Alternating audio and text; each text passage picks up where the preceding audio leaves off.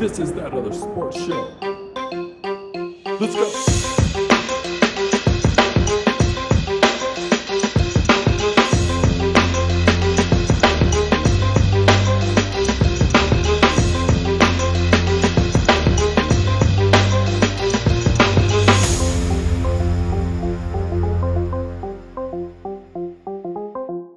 Ladies and gentlemen, we're back for yet another week. So if you don't like us, that sucks to be you.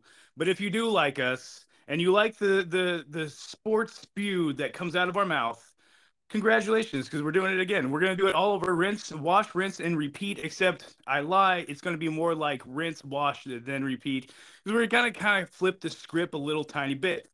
Today uh, before I introduce Jason, as I normally do, I'm going to give you a little quick rundown of the show. We are going to have NFL pick'ems for Week 10.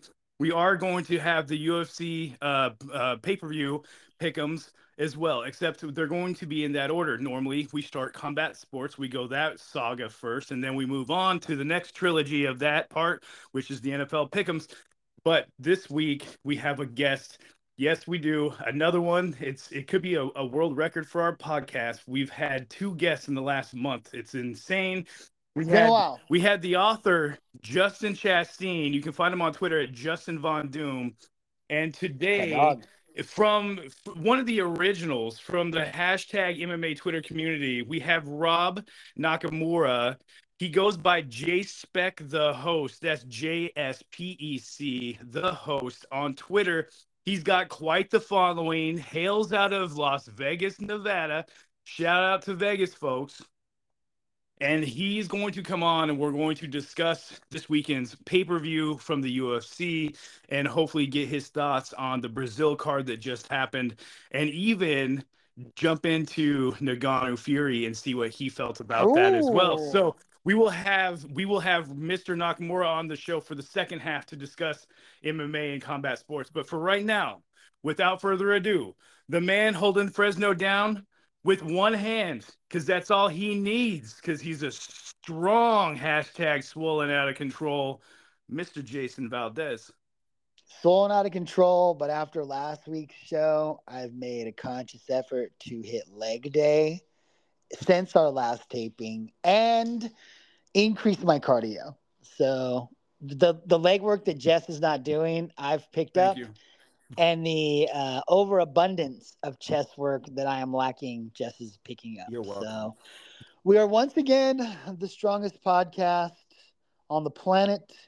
We're once again taking bids for tag team boxing. If anyone wants to reach out to us, we can cut a promo. We can knock people out. We look good, oiled up, shirtless.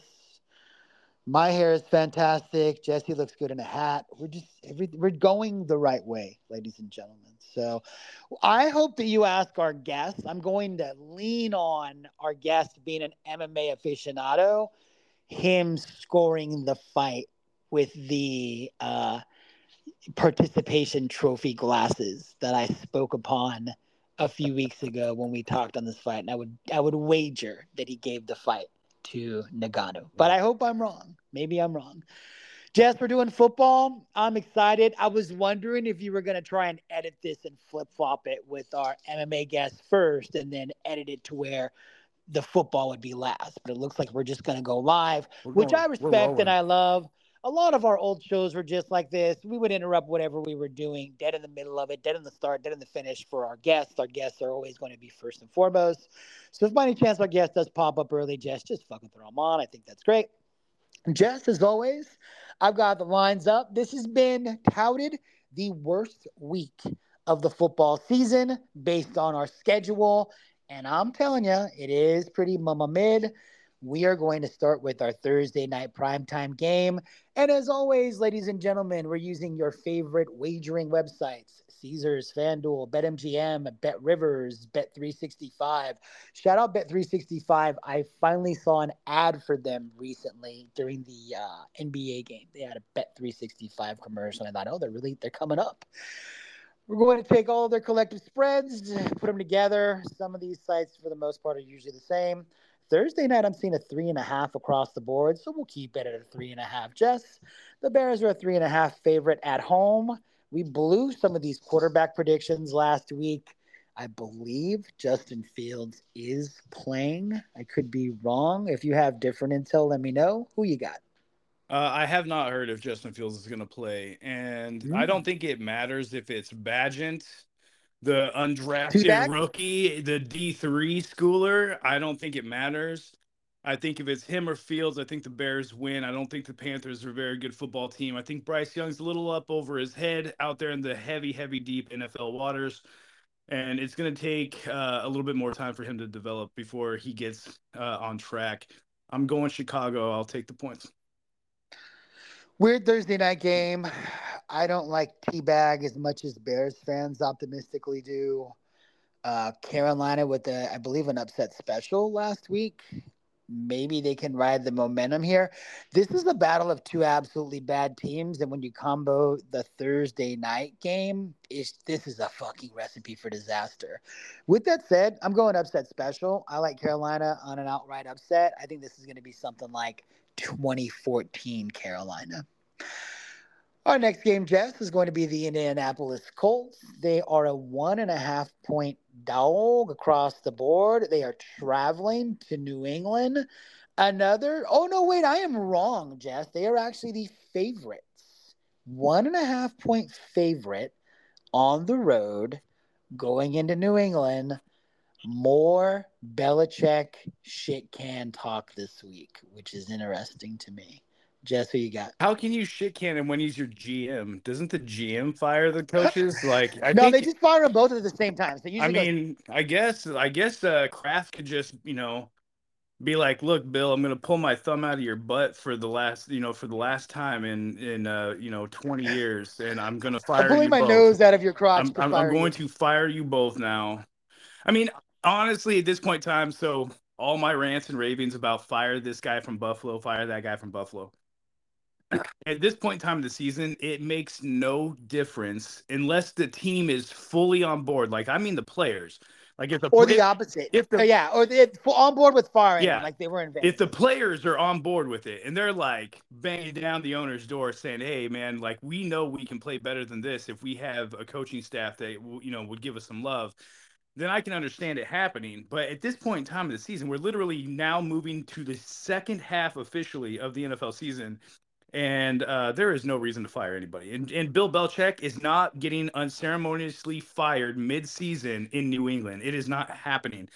Uh, as far as this game is concerned, the Colts actually beat the Carolina Panthers last week, and uh, I think that even with uh, you know being at home, which I'm not sure if I've ever remembered a Bill Belichick Patriots team being an underdog at home to a backup quarterback. To a backup court Minshew mania running wild, everybody. Uh, I, it's crazy, but I'm gonna take I'm gonna take the Colts and the points. Wow. I I think that the Mac Jones, the Mac Jones experiment is done and over the best thing they have is the few defenders that they have left trying to play hard and Rhamondre Stevenson, who is still trying to run hard. I think the rest of this football team is just kind of done with the season. They know that they suck. They know that their coaching staff is terrible, and and they're not getting the same. It feels uh, when you talk about Patriot Way. I feel like that died when mm. Brady left. Yes. Oh, I want to get into this, Please, and go. I'm glad you did. Excuse me. Um, I think that it's difficult to continue to preach winning culture when you guys have been getting your shit pushed in for three years now. I think I think you're on to something when you say the winning culture walked out the door when Brady left, but you when you have a winning culture, it's established from the ground up. It's not necessarily just behind one specific player. But it feels like as we've progressed, the winning culture has just walked out the door. I don't even want to use walked out the door because you can walk out the door real easy. But you know, climb maybe just like slowly like a piece of slime that you throw on the wall. Like a slinky. Kind of just kind of yeah, just kind of see Belichick is slinking his way down three flights of stairs from winning culture to are we a winning culture? You know, like questioning it. Was Brady the guy to now, you know, as the slinky progresses down to the bottom flight of stairs and into the basement. and where you know those old cartoons where you'd get to the basement and they'd have like the coal fire pit where you'd be throwing coal into like a big That's you just so the slinky is now going down it's going down into that area of the of, of our building and i think that now it's difficult to continue to preach winning culture when it's not there. And i agree with what you're saying. It feels like we're starting to get three two one cancun out of your players. And when that's happening in week 10 that's a fucking problem.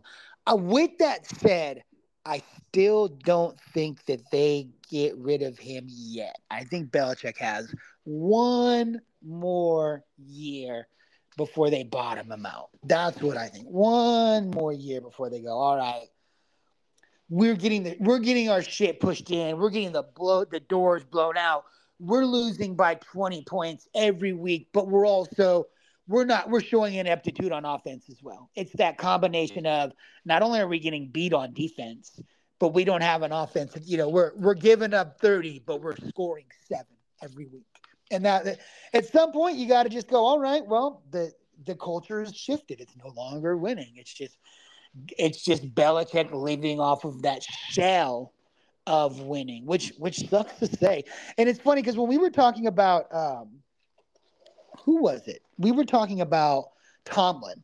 This is where my head was at with Tomlin when we were doing our season pickums and our over unders. And I said, no, this is really Tomlin. Tomlin is that guy that's kind of still living off of the name. But it, it, it seems to me like Tomlin's fucking around and he's 500, like always. And Belichick's just and Belichick's just getting beat badly. Like that's the thing too. Like you're you're getting beat badly. And you're right, Jess. When you look at this, we spent we've officially spent way too much time on this game. When you uh when you look at a team, when Vegas looks at a team and goes, Yeah, they're at home, yeah, they have their starting quarterback, yeah, they've been a winning culture for all these years. Doesn't fucking matter. We're gonna t- we're gonna make the favorites the away team with the fucking backup quarterback who's Minshew mania. That's telling us all fuck. that's pretty bad. With all of that said, I'm taking the Patriots and I'm taking the fucking points in an upset. I just think I, I'm still, and maybe I'm stupid, maybe I'm not going to be ahead of the curve on this like everybody else, but I still think these are winnable games for Belichick just because of his football acumen. Yeah. I really do. And we've seen him win, not a lot of them this year, but we've seen him win these weird 17, 13, 14 10 games and this reeks to me like a 17 13 or a 14 10 game where he's going to take away the running backs and he's going to force Minshew to make plays and I don't think Minshew is going to be able to make the plays to win this game. I like the Patriots. I like the points in an upset. That's two games and we both uh, disagree on. So I like where, where we're going here. Uh, this may be the lone sexy game of the week. There's not a lot of sexo this week. The Cleveland Browns, six and a half point dogs across the board. They're on the road. The Baltimore Ravens, I've been pumping them up all year. I've been saying they might quietly be the best team in the NFL. Um, I've been saying for years that Lamar Jackson might be the MVP. No one talks about. Uh, six and a half point favorites at home across the board. Jess, who you got? Yeah, so Lamar Lamar is not having uh, an MVP type season statistically, but his team is potentially at least I believe a top three team as of right now. I'm not saying that's how the season's going to end. I'm saying as of right now, teams are battling injuries, teams are battling bad play, and the Baltimore Ravens have gone back to 1985 football where they're just running the ball 45 times a game, and that's not even including Lamar Jackson's 20 carries. And so Harbaugh has them basically playing old school, jam it up the middle football.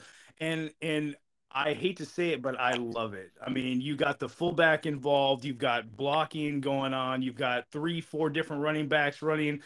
Your defense knows it's coming, but each running back carries a different running back trait. So, like maybe one's a cutter, maybe one's a slasher, maybe one's up the middle, one's a little bit more powerful. Like you don't know exactly what to plan the defense around. And Harbaugh has them guessing. And then you add in Lamar Jackson's electric legs, and you just get lost in a whirlwind of shit. And and we are in Baltimore.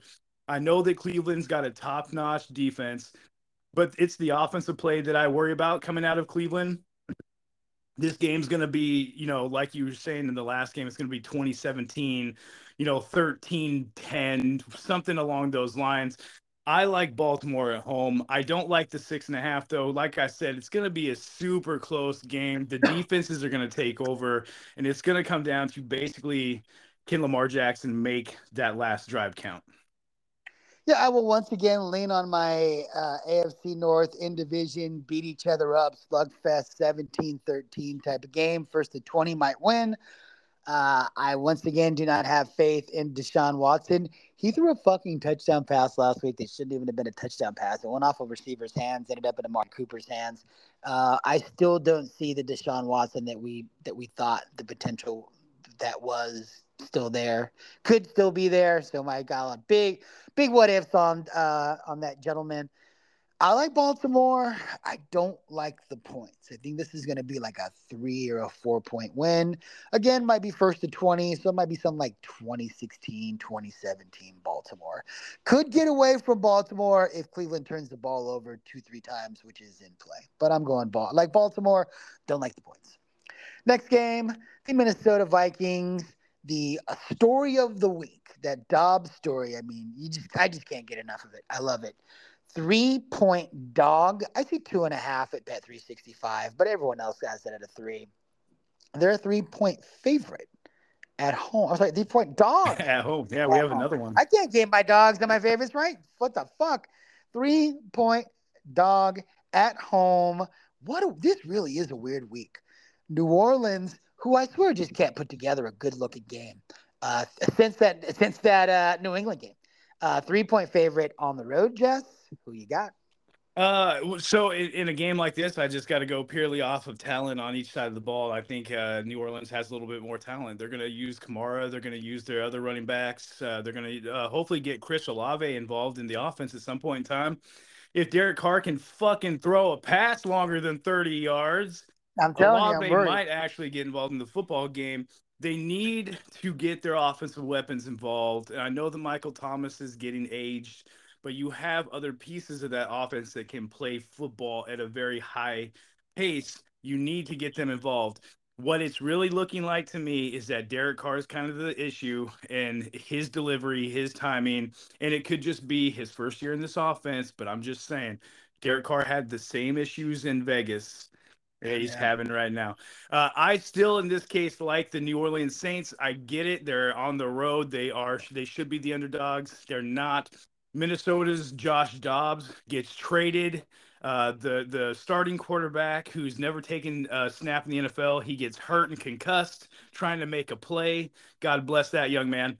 And then Mr. Dobbs comes in after taking five or six snaps from his center on the sideline and says, And that's it. I mean, that's it. The guy got off a plane, took five or six snaps, and that was it. And then goes in there and plays a hell of a game. And I, they won that game. They, I, they got the win. I, I think that uh, uh, Mr. Dobbs played pretty well.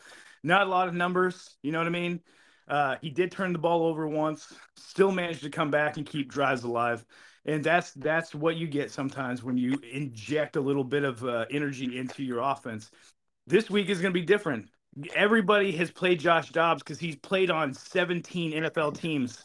We all the scouting we, report is there. We all know how he plays. We all know that he is a great guy, right? He's he seems to me like a tremendous human being. And yes, he's a fairly good quarterback. I wouldn't mind having him on my squad. But do I want him as my starting quarterback? No, I would fear for my season if he was my starting quarterback. New Orleans Saints, I like the points. Uh, God bless Minnesota. They need Kirk Cousins to come they there there's so many teams this season that it feels like they might need a rebuild. And their rebuild is going to be around Justin Jefferson, which is weird because it feels like they've had five years worth of rebuild from they were a top tier defense with great receivers to well they're they they're dig they're digless now but they still got cousins to they were a running team with a two-headed monster and now it just what is their fucking identity? Um man as a constant Carr defender it's very difficult for me to continuously defend him when he just can't when he just throws those wounded ducks. It really is. Um they try and find elaborate ways to, to get the ball out, but just those accurate throws that he was able to make in the past, they're just not there. And those deep balls that he was able to get up under, they're just not there. And it worries me because what what the fuck are they to do next year? Uh, I like New Orleans. I like the points. I'm a little sheepish on it because again, I, I'm starting to wonder which New Orleans shows up. We've seen them struggle. We've seen games where it's 10-10 going into the fourth quarter, and it's like, all right, the, Kamara has 10 catches for 17 yards. What the fuck are we doing here? Um, I, you know, that check down, check down, check down, check down. Like you said, you know, something Carr was great at when he was in Oakland. Uh, I like New Orleans. I like the points. I'm a little sheepish on it. I agree with Jess. I'm looking at both rosters here, and I just like New Orleans a little better. The Houston Texans, Woo. everybody's favorite story, the potential rookie of the year, or boy Nico. They are traveling to Cincinnati and trending all the way the fuck up, Jess, coming off of a beatdown of your boys. Yeah. The Cincinnati Bengals. And I do want to say this, right? Because uh, if people want to say this is where we're wrong, that's cool. The Burrow thing. You know, we said at the beginning of the season, you got to send him at some point. We said for the first few weeks, the guy looks like shit because his legs fucked up. Chris Collinsworth made it a point during this goddamn Bills game to say a hundred times, "Well, goddamn, is uh, that that bad foot don't look bad no more." Well, I'll tell you what, that bad leg looks fine now, uh, and he was right the the the the the tape was there. He, the fucking foot looked great when he was shuffling around, moving around all those Bills defenders, easily throwing bombs. Um, just with that said, after me uh, completely urinating on your team, what you got? Joe Burrows to me, Joe, Joe Burrows is uh, the reincarnation of Joe Montana, and I and I and, and I won't get I won't let anybody talk me out of that. The the demeanor on the field, the demeanor during interviews, uh, Joe Montana, if you don't remember, went through a cool phase also where he, you know, he had a chain and he had some sunglasses during interviews and stuff. So don't don't act like Joe was Mr. Professional every single m- moment of his career. They both want to win games. They both have an arm. They both are very accurate quarterbacks. Uh, I mean, Joe. When I'm watching Burrows play, it's it's like mirroring uh, Montana on the field throwing to Rice, except Burrows is throwing to Higgins and Ja'Marr Chase this this man this man's a, he's an amazing quarterback and as you and I had talked about when you're injured uh, and you're the starting quarterback, you're the face of the franchise, you just got that big fat payday, uh, and you're playing like shit. You know what the team should do? Sit you, man. They should sit you and protect their investment. If they would have done that, guess what? This Burrows that we're seeing now over the last two weeks, we would have been seeing over the past month because he would have already come back after sitting and letting his injury heal. They would have had a couple more wins in their back pocket and not been five and three or whatever they are. They probably would have been like seven and one or, or six and two or something along those lines. Instead, I think the the Cincinnati Bengals cost them a win or two uh, by playing Burrows while he was hurt. Well, he's not hurt now. I love the CJ Stroud thing. God bless Justin Chastain. He's he's out there, you know, just ha- he's having Texans gasms right now, just like all over the place, just gallons of it. And uh, CJ Stroud is he should be talked about. This kid is playing at such a high level. He's throwing, you know, he's throwing the ball around to everybody. They've got a, a decent offensive line. They've got a decent defensive line. And he's got decent caliber running backs in the backfield to help him out when he's in trouble and all he's doing is just slinging the rock all over the field. Like it's like watching backyard football.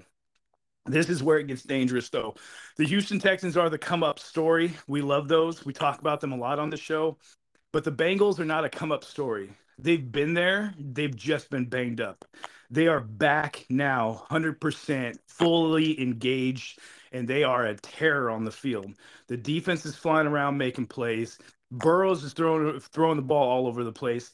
Do you realize that in the game against Buffalo that they did beat the shit out of my Bills? That Ja'Marr Chase was only targeted like five times, and I think that he only had a couple of catches in the entire game. Uh, Tee Higgins went off. Drew Sample went off. The Bengals offense does not need Ja'Marr Chase to have big games. They have big time players all over that field. I'm taking Cincinnati. They are at home. I'm taking the Bengals over the Houston Texans. And I'll take the points too, because this Bengals team right now is definitely not to be fucked with. Yeah, rolling on all cylinders. It took them 10 weeks to get there, but they've made it. They beat back to back big wins here over teams that we were all blowing. So it almost feels like uh, you don't want to say trap game, but the, the seven and the seven throws me a little bit because Houston's been pretty, pretty, um, what's the word I'm looking for here? Competitive in every game. I don't think they've gotten the, their doors beat in that much. Uh, I like Cincinnati. I like the points. I don't love the points. So if I was looking for another bet, I'd probably jump on something different because I don't love the points. I, I think this feels like a, a yeah, I mean, does feel like about a touchdown win. So you know, Vegas is up to the tricks. They like the they like the seven. I like the seven. So I'm gonna go Cincinnati wins, Houston covers, only because pussies don't push. Next game, Jess, on our grid of mid, the Jacksonville Jaguars are at home. This is kind of sexy. West traveling east, and a 10 o'clock game at that. The San Francisco 49ers are a three point favorite across the board. They are in Jacksonville. Jess, who you got? Uh, I think this is going to be my first upset special. Uh, I I like the Jacksonville Ooh, Jaguars. The Jags the Jags are at home. They, you know, if you look at the AFC and the NFC, these two teams are a lot alike. Young, young players, you know, like big defenses, you know, bunch of young, fresh legs on both sides of the ball. Uh, the difference is, is that Brock Purdy has over exceeded what people thought that he would be, you know, being the uh, Mr. Irrelevant of all, you know, cases. And uh, you look at the Prince and you think, you know, damn, like I've always thought that he would be better. Well, now he's starting to slowly come into play where he is playing at a high level. Uh, Travis Etienne is out there just balling each week. I love that guy. I still say he's the MVP of that Jacksonville team. The defense is playing really, uh, really hard nosed football, and uh, the secondary is not giving up a ton of points. So I, I, I'm going to go Jacksonville at home. The Florida crowd. I get it. Jacksonville doesn't get a lot of people in those seats but I'm going to say that they they have a positive effect on that football team, and uh, I'll take Jacksonville on the points. I wonder if we're going to get a lot of Niner fans showing up to this game. I wonder out loud. Um, man, Jess, I want to drink some of that Kool Aid that you got. I'm not lying. I I I want to pull the balls out, and I want to say that Jacksonville wins this game, but I just can't bring myself to doing it. I I think that this is a I don't want to say this is the Niners get right game because I think a Niners get right game would be like they win by 20 and are rolling on all cylinders. And I don't think they're there yet because they've still got some health issues. Uh, Purdy looked pretty average, below average in this last game against a great defense with the Bengals. They don't know if Deebo is going to be back. Where's Trent at health wise? They're still showing up some people on the health side. Shout out to our boy Brian uh, over there at, Var- uh, at Variety. I know, and, and the Fat Boy Fadeaway Sports Content uh, show. And he, this, Brian's on like two, three pods now. He's all over the place. This guy's a beast. But uh, I I don't I know he was saying this is the Niners get right game, and I I think the Niners win. My confidence in this pick isn't as high as others, but I like the Niners to win and cover. I think they win by four or five on the. This is also Chase Young. I believe this is will be this will be Chase Young's first game as a uh, San Francisco 49er. But I'm not. Yeah, they- but yeah. please don't get that twisted. He didn't do a lot of anything in Washington.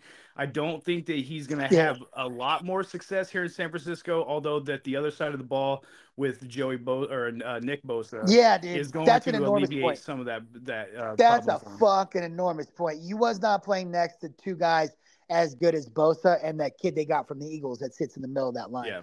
They got they got some fucking pieces, man. Uh, all right, the Green Bay Packers, three point dog across the board.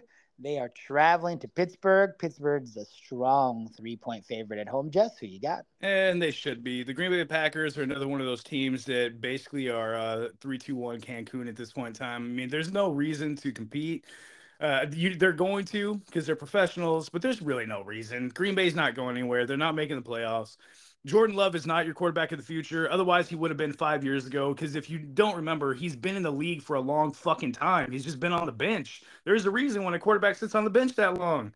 And people will be like, well, Aaron Rodgers was there. I get it. But Aaron Rodgers was also trying to bail for half that time. And he still sat yeah, there. he, if he was playing, if he was better than Rodgers, he would. I mean, let's go. Like, I mean, this- they he did this for fun. Here's the thing, guys. Like the Green Bay Packers, uh, even Aaron Jones has been bitching about playing time and, and not winning football games. Uh, I think the Jordan Love gloss has finally rubbed off. He's he's not as as shiny as he was at the beginning of the season, and this Green Bay Packers team is not that good. Uh, I I'm gonna take uh, the Pittsburgh Steelers. They're kind of on a win streak. I believe it's like two or three games now. Kenny Pickett's playing meh meh meh mid football, but it's enough to it's enough to get him a win or two. Uh, I'm gonna take the Steelers at home I, and the points. Let me ask you this: Do you think Jordan Love will be the starting quarterback for the Green Bay Packers next year? No. No. No. Okay. You know, I think I do, and here's why. I think they're going to survey the land and go, who's better than what we got? Is there anything in the draft at our draft position that we think is better that we can plug in immediately? No. Let's give him one more shot. So- Let's give him one more year. I, this is what I think. This is, and I, I, and I, and I could be wrong. I have but I, think- have a friend that I work with, and he's a huge lifetime Green Bay Packers fan. And uh, we were just discussing the Green Bay Packers, and uh, and uh, I said, "Hey man, like what's going on with Jordan Love?" And he's like, "Jordan Love is is here and playing starting quarterback for the Green Bay Packers because the Packers have forever been the cheapest franchise in the league." Oh. And and then he started going off and naming all these great like potential Hall of Fame players that have played in Green Bay and left because Green Bay didn't want to pay them. And I was like, damn, dude, he's got a point. Like the Green Bay Packers are a cheap ass football team.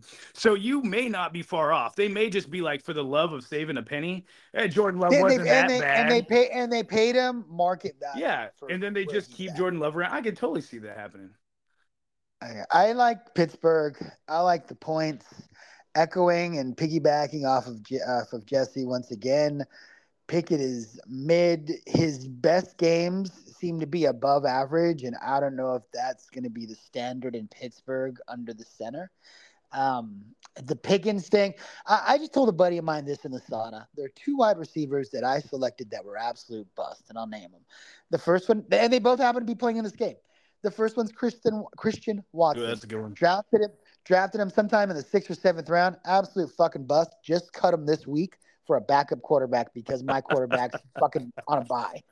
And George Pickens, who fucking had one, two catches for one yard last week. I think it was one yard, and he actually in a PPR league got me less than two points. How in the fuck do you have two catches in a full point PPR league and still get me less than two points?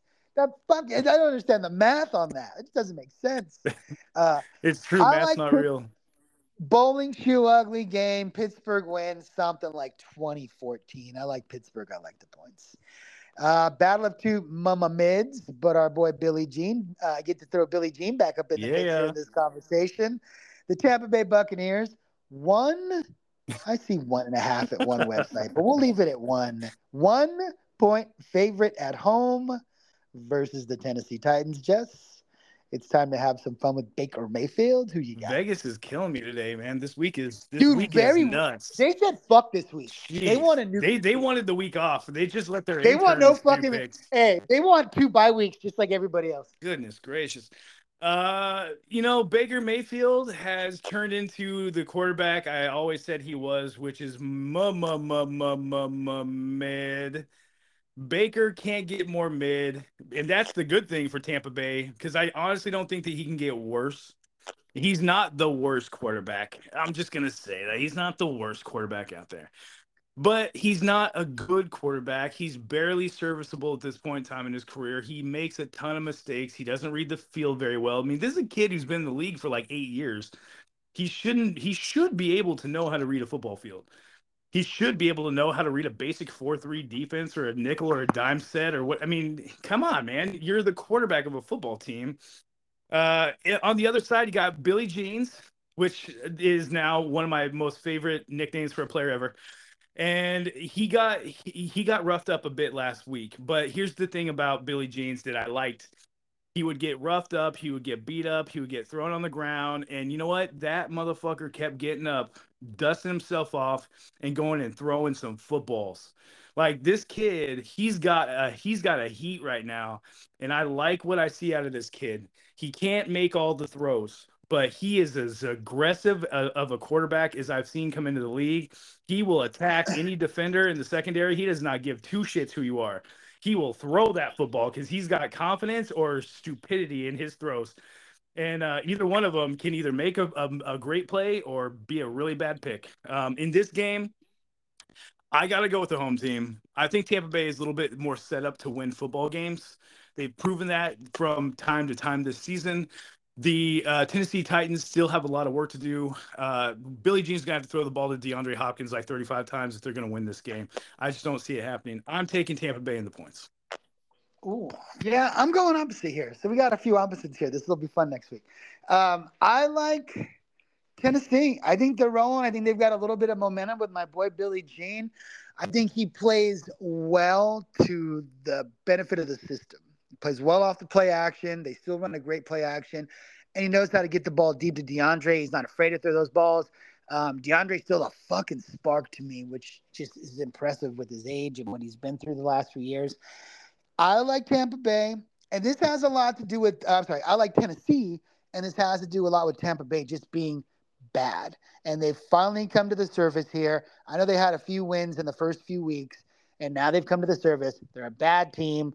Baker's going through the same stuff he goes through every single year. The first or second progression isn't there. He's going to put his head down. He's going to run. He's going to make bad decisions. He's going to overthrow balls. He's going to turn the ball over. I like Tennessee. I like the points. I think they win the turnover game, and that'll be the difference. The Detroit Lions and our favorite coach, Jess. They are a three point favorite. They are on the road. They are playing the LA Chargers, who I believe are quietly one of the worst teams in the league. Jess, who you got? Jason absolutely hates this Chargers team, and I, I have yet, I have yet to figure out if it's the players or the coaching staff or the owners or a combination of all three. But all, he does not. Everything. He does. It's all of that. It's all of it. Okay, it's the entire the thing. thing. The coach, by the way, both Jay, Jay started it last week, and he's actually said it before. I think he last said it year. last year. Uh, this coach should have been fired last year. He should not have had another year to come back and pull this same bullshit that he's doing in in uh, LA again. Uh, which I, I, absolutely agree with.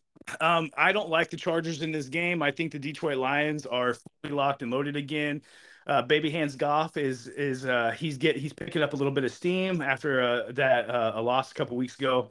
Uh, Amon-Ra St. Brown looks healthy. He's his cuts look really sharp. He's definitely got one, some of the best feet of a wide receiver in the entire league.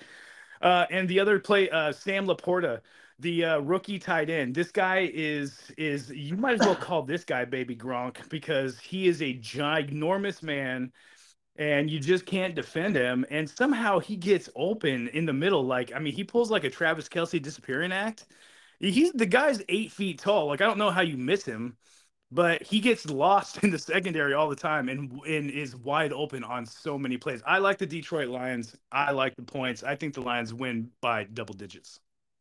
You know, one thing about Coach Dan Campbell, and he's just cut from the same ilk as us. We're just all cut from the same cloth, Jess. He loves to fucking do a chest day. He loves to put two plates on the fucking bar yeah. and get it up. He loves uh, an overconsumption of caffeine early in the morning. And he loves big meaty men slapping meat. He just he just has big meaty men on the field ready to fucking slap meat at any given time. Uh, I love Detroit here. This feels like a Detroit get right game. I think they win by 10 to 14 points. The Chargers are a mess. The Chargers should have fired their coach. I've been saying it all year. Nothing changes. And I'm going to continue to repeat what I've been saying all season. What the fuck is their identity? Are they a running team? They look great when they got Ekeler involved. Are they a passing team? They've got this quarterback who's supposed to be a top five guy in the next fucking 10 years. How'd that work out? Are they a defensive team? They got names, they got pieces, but they tend to get beat a lot. I don't know what they are. And it's definitely, that has to do with the coach who sucks. I like Detroit. I like the points. I think they roll. I think they win by 10 the Arizona Cardinals. Is Kyler Murray playing? We shall see. They're a one and a half point dog at home. Coming in, my boy Ridder, I don't believe he's playing, but uh, nice cold Heinicke is playing. One and a half point favorites on the road, Jess. Who you got? Yeah, grab me a Heinicke. I think he's he's the guy right now. Um, if everybody, I just want to say, I think his uh his Halloween costume with him and his girl was uh brilliant. I didn't see it. Uh, it? they were at a at a Halloween party. She had headlights on her cans, and he was dressed as a a, a, a what a dog. They say uh you know a dog dog lost in the headlights or whatever, or a deer. He was dressed like a deer. Wow. he was dressed like a deer in the. I did not see the that. That's Instagram picture was him staring at his woman's cans as headlights. He was a deer in the headlights. So uh, That's funny horny. guy, very horn, team horn right there. Uh, I in this it. game, uh, I like the Atlanta Falcons. Uh, Taylor uh, Heinicke is not uh, he's not a you know like super super amazing quarterback guy, but he's been in some big games. He's actually won quite a few big games. I his Washington, uh, excuse me, Commander days. Um, and I don't know if Kyler Murray's coming back this week. And even if Kyler does, he's been out for like a year and a fucking half. Like, Yeah, I think that has a you lot to do expect this guy to come back and play like he did two years ago when he was in the MVP running. Like, it's not, it's not happening in week one for him. So I, I'm taking the Atlanta Falcons in this game. The points are good because I think it's probably going to end up being a three to a six point win for Atlanta. Mhm. Uh, another one of those weird uh, the the the the underdog is the home team kind of game, but it's deserving. Yeah, once again, Vegas hates this week, and so do we. I like Atlanta. I agree with everything you're saying. I don't I don't believe you can have the backup who started last week or Kyler make that much of a different impact, especially with Kyler coming back off of such a long layoff. Uh, and I believe this might be the first time he's playing under this new coaching regime too. Uh, I like Atlanta. I like the points, and as Jess said, this was like a three to a five point win. The Washington football team, six and a half point dog, almost across the board. They are traveling to Seattle. Seattle, they've shown they've they've ran into some potholes this year. I'll say this: they've been a bit of a pothole traveling team. Uh, six and a half point favorite. Who you got? I got the Seahawks. They'll bounce back. I, I thought that they actually played good against the Baltimore Ravens this last week. I know the score didn't say that. Uh, I, they they had drives that were long and, and extended drives that they just would Couldn't cough up them. the ball and not be able to finish at the end of the, the play. So I think that the game could have been closer. I think that maybe Seattle could have pulled off a win if they would have finished some of those drives, but they didn't. Baltimore wins. In this game, they're at home. The Commanders are traveling to the West Coast. Uh, and in Seattle, it's probably going to be rainy and cold as shit. So it's going to be a game changer as well. I like the Seahawks. I'm going to take the points reluctantly. I think six and a half sounds like a lot. If it was seven, I would not take the points. But at six and a half, I will. It feels like a touchdown to a 10 point game. I think Washington has done a great job of doing the best they can with the material given. Credit to Ron Rivera, who you know I love.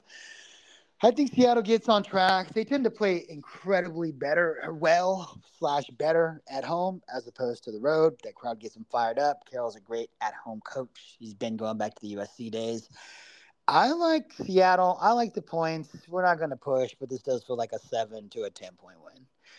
The Dallas Cowboys, America's team, coming off of a participation trophy loss win type of game, which I don't like because I feel like people are talking positive about the Cowboys, even though they lost a winnable game. Uh, this one's a bit all over the board, Jess. I'm going to flatten it at 17. I see 16 and a half. I see 17 and a half. They're at home. The New York Giants, I've been saying all year, they are the worst team in the league. They have progressed from Jess, I think they're a fraud when we started the season.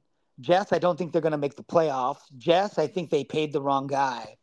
To are they going to fire this coach that everybody was blowing at the end of last year? Uh, the 17 is a high number, Jess. Who you got? 17 is a super high number. Uh, I, I don't think I don't know if I if I want to do 17. I I probably It's fucking high. I probably should. Holy shit! I mean, e- They beat him by 40 last time they played.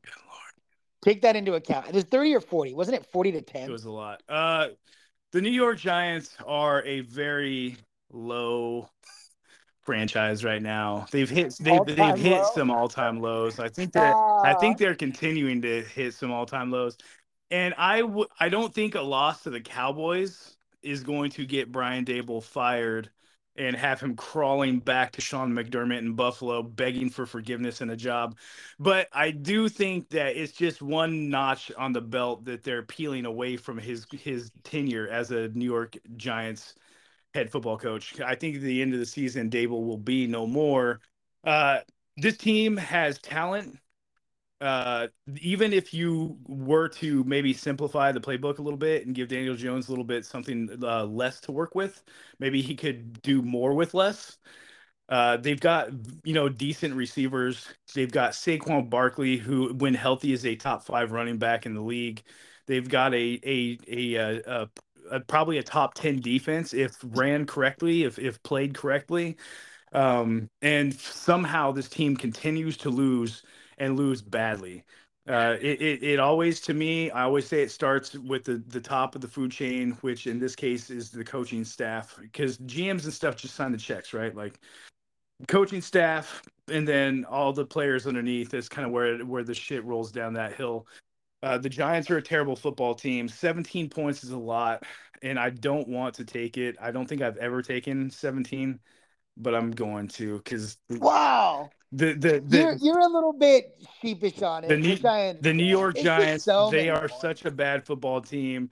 Uh, the the Dallas Cowboys come off a, a you know, this is where the 17 could play in Jay, because they definitely they had chances to win that Eagles game. They had chances, and Put the ball on the six yard line with fucking no time and a chance to win. And they go uh, penalty, sack, uh, bad play, a penalty, Hail Mary, whatever Yeah. the fuck that throw was. So, in- in- and even before in other parts of the game, I felt like Dallas was never out of that game. I know it looked like it was kind of getting away from them there for a minute, but the Dallas Cowboys fought back. They had chances. And and I get it. You want to praise the team who just lost to potentially like the top one or two team in the league. But I mean, a loss is a loss, and when you have chances to win games, but I think that that's where the 17 can come into play. They're going to come in hot and heavy in this game. I think they're going to absolutely fucking railroad Daboll and the Giants yeah. just angry play, angry all I over just the field. I, I want to just really quick, Jess, give you the Giants remainder schedule and just go win or loss. Are you ready? Yeah. So you have this week as a loss. Loss, Giants at Commanders. loss, Uh, Patriots at Giants. tie. Yeah. Draw. Uh, Draw. uh, if I had to go gut, you know, I'll I'll give them the win. Uh, is it at home? Okay, that's no, that's cool. Is it That's at cool. home? Uh, pa- yes. Okay, I'll take the Giants. Packers at Giants. Giants. That's tricky. Uh, Giants at Saints. Saints win. Giants at Eagles. Oh, Eagles. Rams at Giants. Rams. Uh, Eagles at Giants. Eagles. So you got them with two wins here. So they'll finish with what? Uh, at like like four wins for the year. Uh, fi- four. Yeah, that's that would put him at four wins. And both those, Five- and both those, five wins. and both those wins that I gave them are easily losses. could lose. Definitely. So with uh, with that said, Jess, they can they the bowl or no chance. At the end of the season, yeah. Even if they even if they win the five. It, I mean, if, if if they if they win, so if they win five games, what they they put them at seven games for the season? No, that'd be five games total. Oh no, they're not. They're not. They're not keeping their head coach for five five wins. You think they got to win seven games to keep I think him? they at least have to win seven games.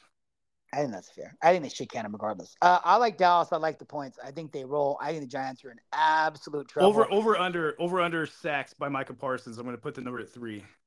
No, that's the under. I think he's good for two sacks. Really? I think. Yeah, I think that I think this is going to be that we beat them early and then we call the dogs off and we got a bunch of fucking subs and the Yeah, I don't. I don't. I don't believe that at all. I believe that this is all dogs. All dogs on the field. I think. They, I I, like think. I, it. I think. I think it's the entire game. I'm telling you, You want getting stung. They- Getting you want stung to- you like want to- they want to get the ball fired They- today. They do. They want that. They want that fat guy out now. Uh, no, I'm just Uh, telling you, man. That that loss to the, uh, that loss to Philly is a stinger, and they they definitely need to wash that taste out of their mouth. I think they're going to take Let's it go out quick because there's two games that I know we can spend a ton Let's of go. time on, and I got to get moving here. Uh, Jets, Vegas, and let me just say this: we were talking about culture earlier and firing a coach. It might be you can't fire a coach at this late in the season unless this is the unless. Yeah. They got rid of this fucking guy, who, by the way, most Raider fans, as well as myself, have been saying fire this guy for a while. They're smoking fucking cigars in the in the locker room. They're playing fucking rap music. They literally went, let's take his playbook, let's hi- let's take his rule book, let's highlight everything that he says don't do, and let's do it, and let's make sure that we record it because he probably doesn't want us recording stuff either and put it on the internet.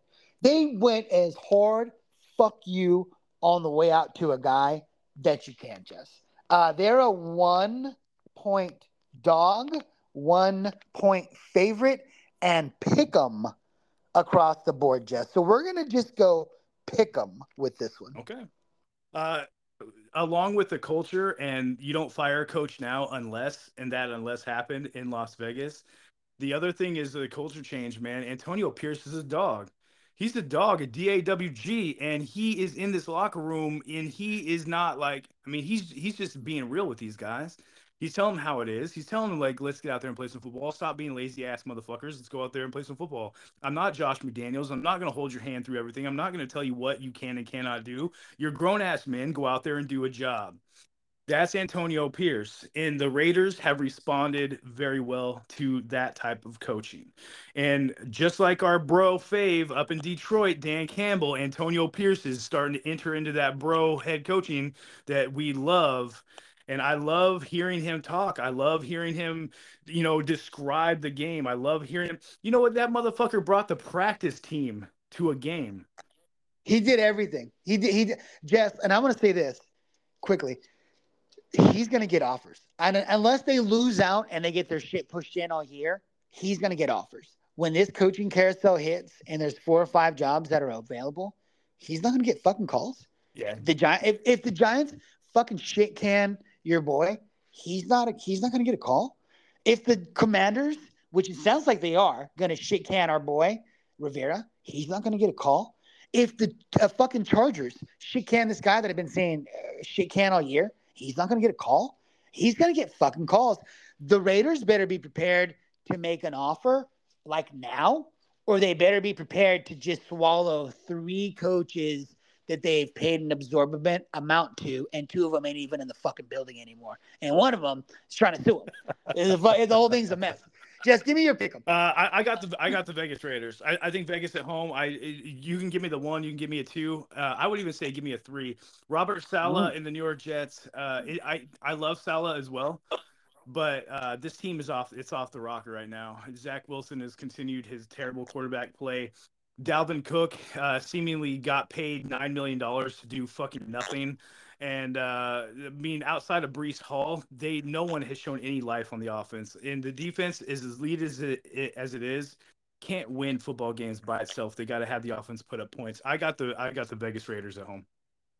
Uh, I agree. I like the Raiders for all the reasons that you mentioned. Also, Zach Wilson is atrocious. They cannot they cannot continuously rely on him to make one or two plays and hope that defense keeps them keeps offenses under 10 points. It's just you're just asking fucking too Yeah. much. And watching that game Monday night, that crowd tried so hard to will that goddamn team to a victory and they just couldn't do it. Uh, I like the Raiders even on a pick More like Jess said, I think it's a three point win for Vegas. So I, I think they win. I think they pull it off. And now you're gonna have uh Pierce 2 and 0 and fucking chest out Yeah. ready to hit that bench, ready to hit 225 20 times. All right, Jess. Bill's corner, Bill's Mafia. I honestly had about a few minutes here, so let's. I don't want to make this quick. No, we'll we'll, we'll burn through it. There's gonna be some. There's gonna be some doom and gloom, but I see seven and a half across the board, and they just so happen to be playing your favorite coach, the Denver Broncos. Jess, who you got? Sean Payton, uh, they should have fired him a long time ago. Um, no, uh, the Broncos, they they've definitely played a little bit better. I mean, you know, they're still not winning games a whole lot or anything, but they're playing a little bit better. Uh, I think that being at home is going to be a, a breath of fresh air for Buffalo after getting that ass whooping in Cincinnati. Uh, the Buffalo Bills, um, they are what they are. Like uh, everything's everything's riding on the coaching staff sticking in the right plays for Josh to run and hoping that Josh can run the right plays uh, correctly on the field, and just things haven't been going their way. In this game, I don't I don't want to say that it's a get right game because I'm gonna be honest with you all right now. I don't think there is a get a get right game for the Buffalo Bills for the rest of this season. Uh, I think listening to you. I think that the Buffalo Bills are going to be what they are for the rest of the season. I think they win ten games tops. I, I I've already gone through their schedule. I think they finished ten and eight, uh, or ten and seven.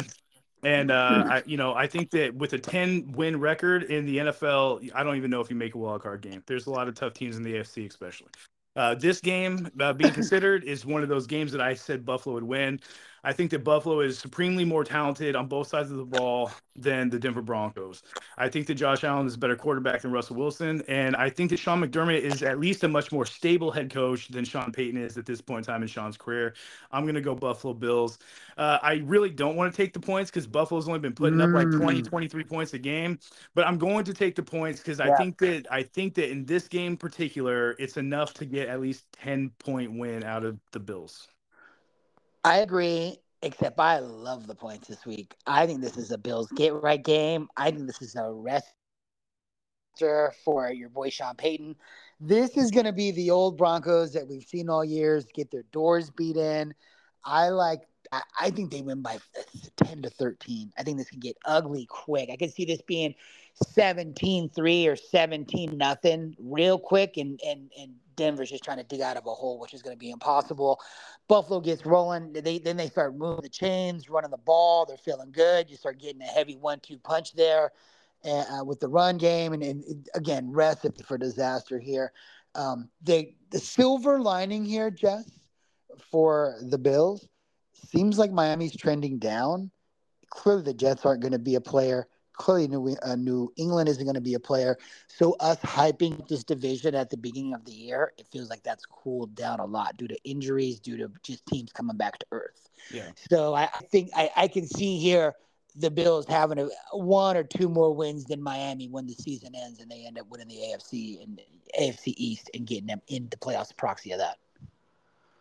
Yeah, I mean, uh, you know, with uh, with the AFC East not being as good as they have been in the past couple years, I think, and you know, just injuries and all sorts of things, anything can happen. Miami could run off a three a three game losing streak. Who knows? Buffalo is literally just one game out of first place. Uh, but so as long as all these teams just keep being mid, Buffalo's got a chance to take the AFC East again and at least get in that wild card spot. So.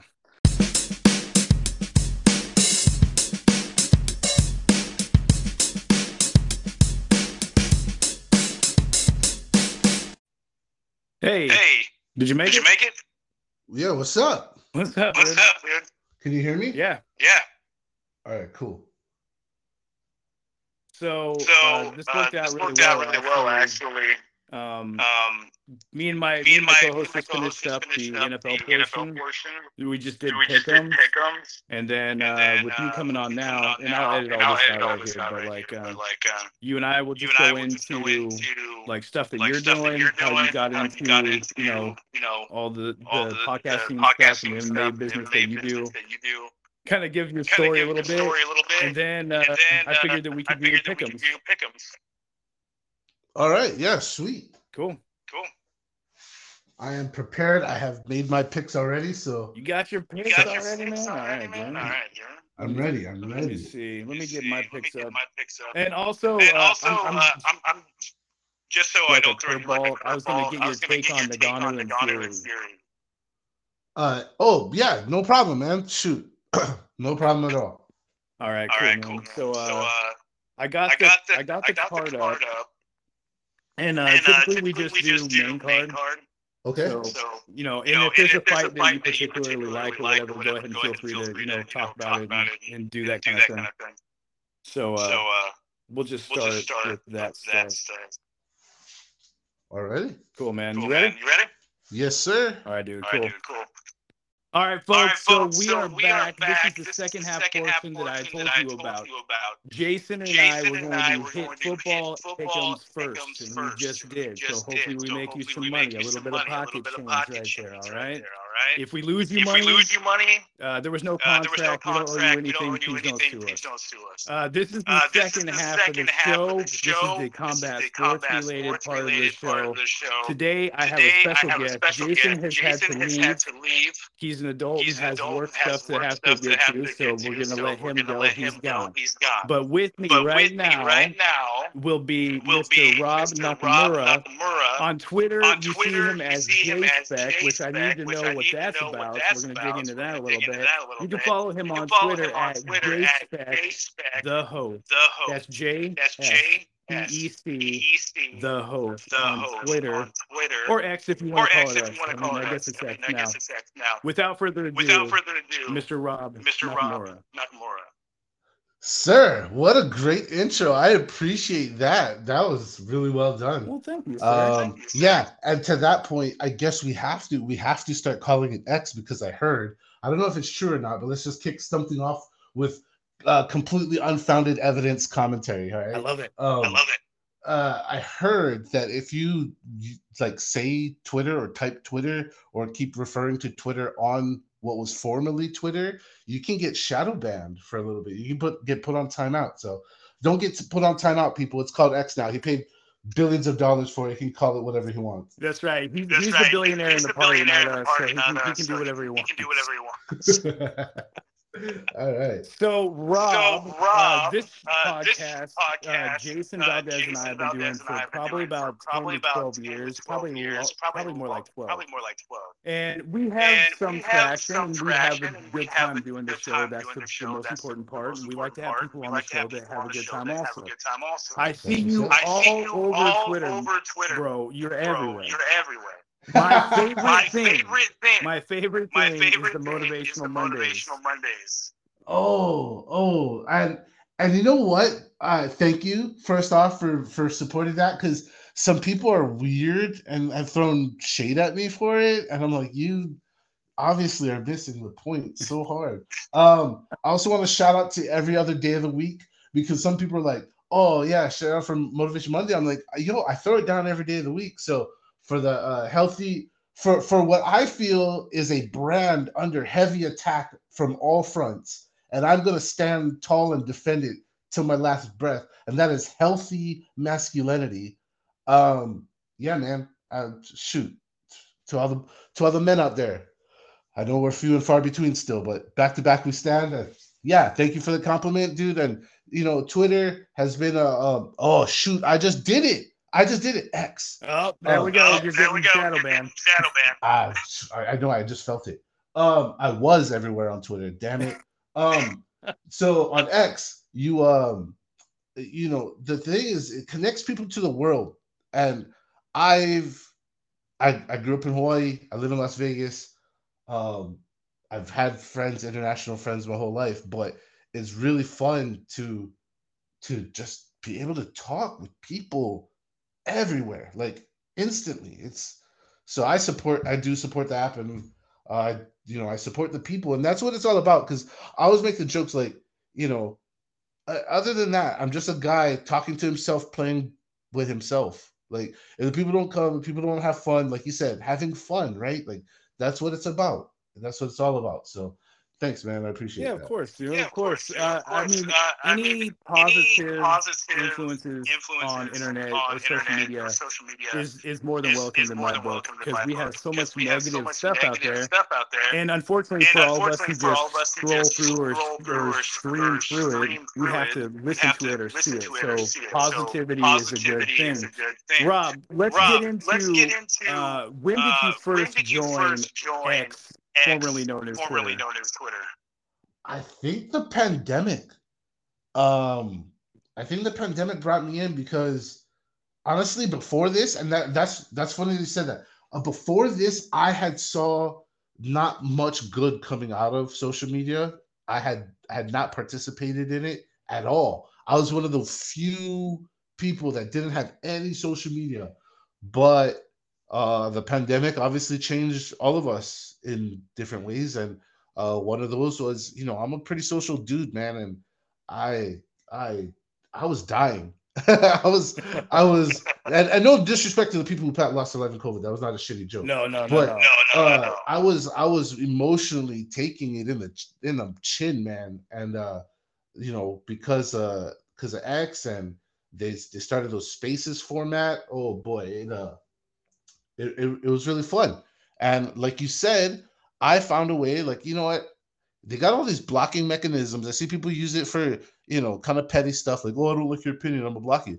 I use it to filter out like all that as much of the violent or weird stuff that wars as much of the stuff you don't really want to see like you said that overwhelming negative content that's just out there like use your use your tools people that's what those filters are for 100%. I, I can't tell you. I, I can't tell you. uh, since, uh, since I don't know what happened. I don't know what had happened. a Twitter. I had a Twitter. I think I had I like think I had like 3,500 followers 3,500 or something. It wasn't something. anything It super wasn't anything great. super great. But some reason, but some reason I kept getting I banned, kept and banned chopped to the and knees, and then eventually I just eventually I just deleted my old account, deleted started a new account, one. started a With new this one. new With account, this new account, I have gone through my filters, and I put like and I put like politics, Biden, Trump, like anything that I could that, was going to have negative have content. negative content. Been just filtering been that just stuff out. filtering that Just stuff trying to Trying to maintain a more maintain a positive more positive uh, timeline. uh, timeline. and how do you like it Oh yeah, it's fantastic. Oh fantastic. yeah, it's It's fantastic. fantastic, man. Fantastic. When I don't have to wake When up and have see a bunch of people and see a bitching about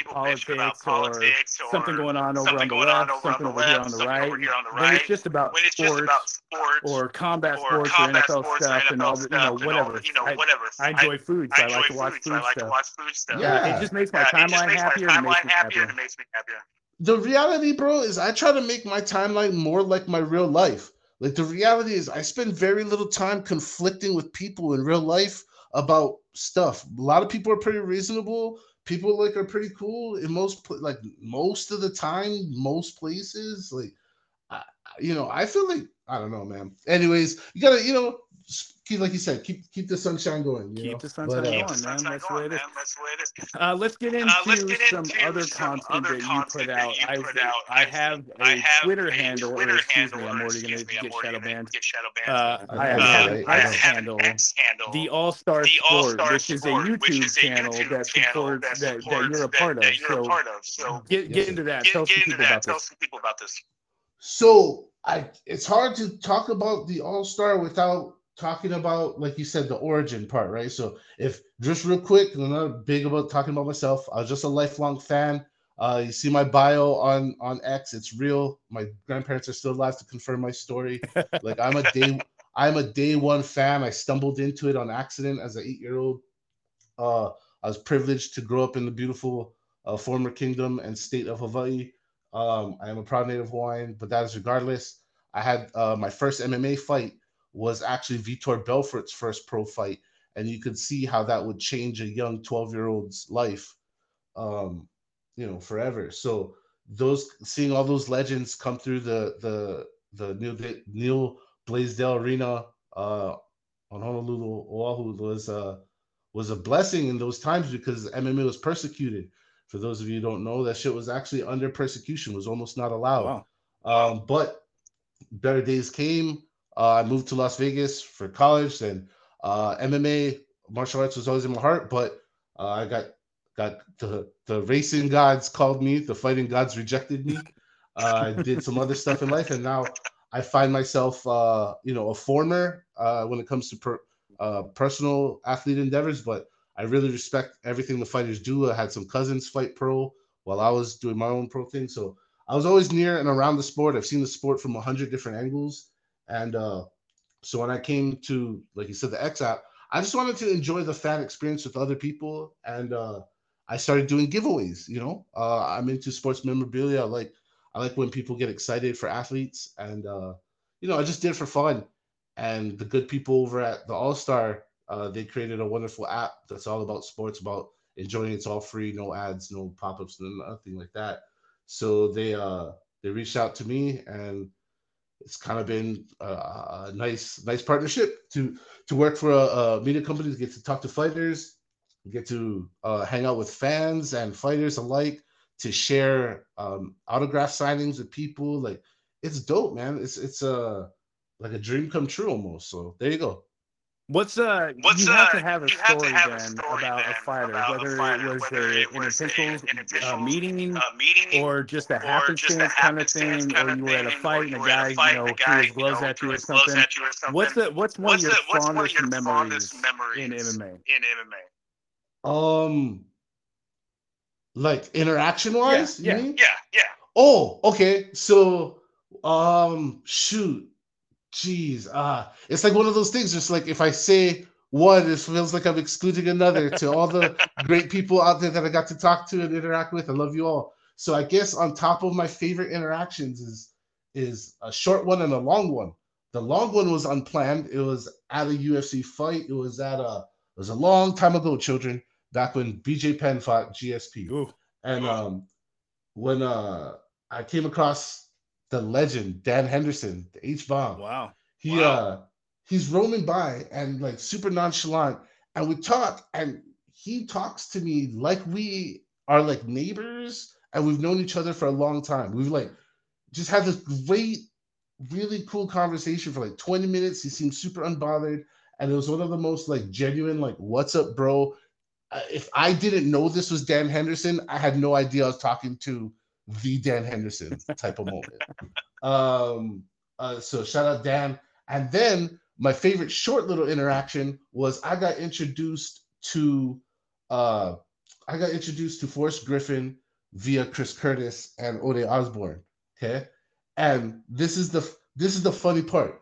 So I'm I'm geeking out like I'm, I got this geek grin. I know it for sure. I stick out my hand and I'm like, "Hi, I'm Rob," and he replies, "Uh, hi, I'm Forrest," and I was like, "I I know legend. Like I know who you are. Like just his his uh humility of like, dude, we're at the UFC PI. You are clearly Forrest Griffin. Like."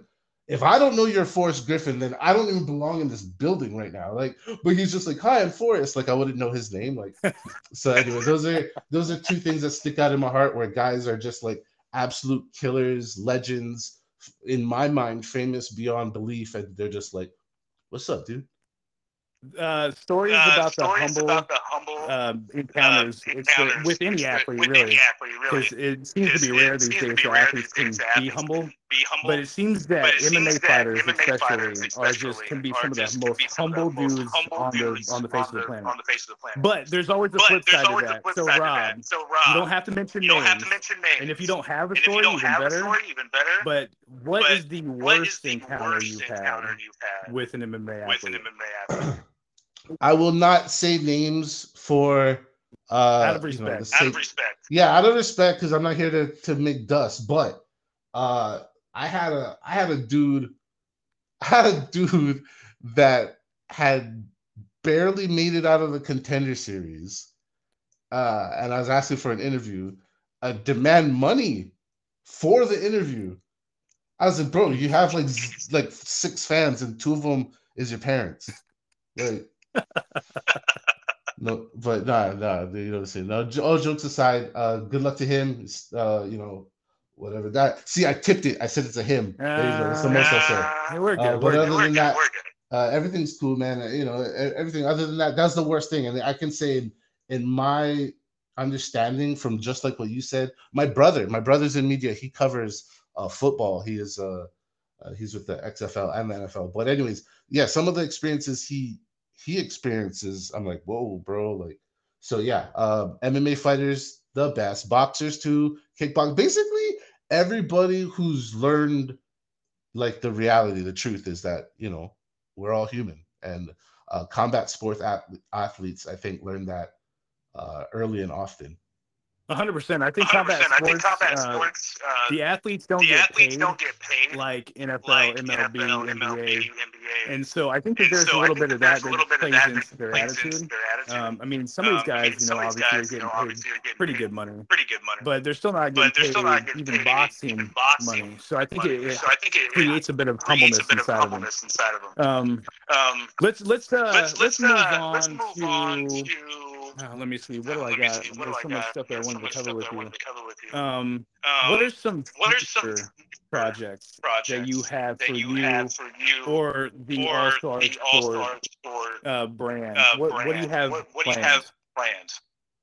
Oh, um, I just want to say this out front that I am just I'm just one of the one of the pieces, man. I'm just a guy on, on the lines. I don't make uh, much decisions as far as what comes up next or what's going down next. Um, really, I'm I'm trying to I'm I'm trying to obviously uh, do as many uh, fighter interactions via the X app, and uh, when I know the fighters coming through, I try to record them. Sometimes fighters come through on act on accident at random, and I don't always record the spaces. So you know, I just encourage everybody just to come by. You never really know what's going to happen.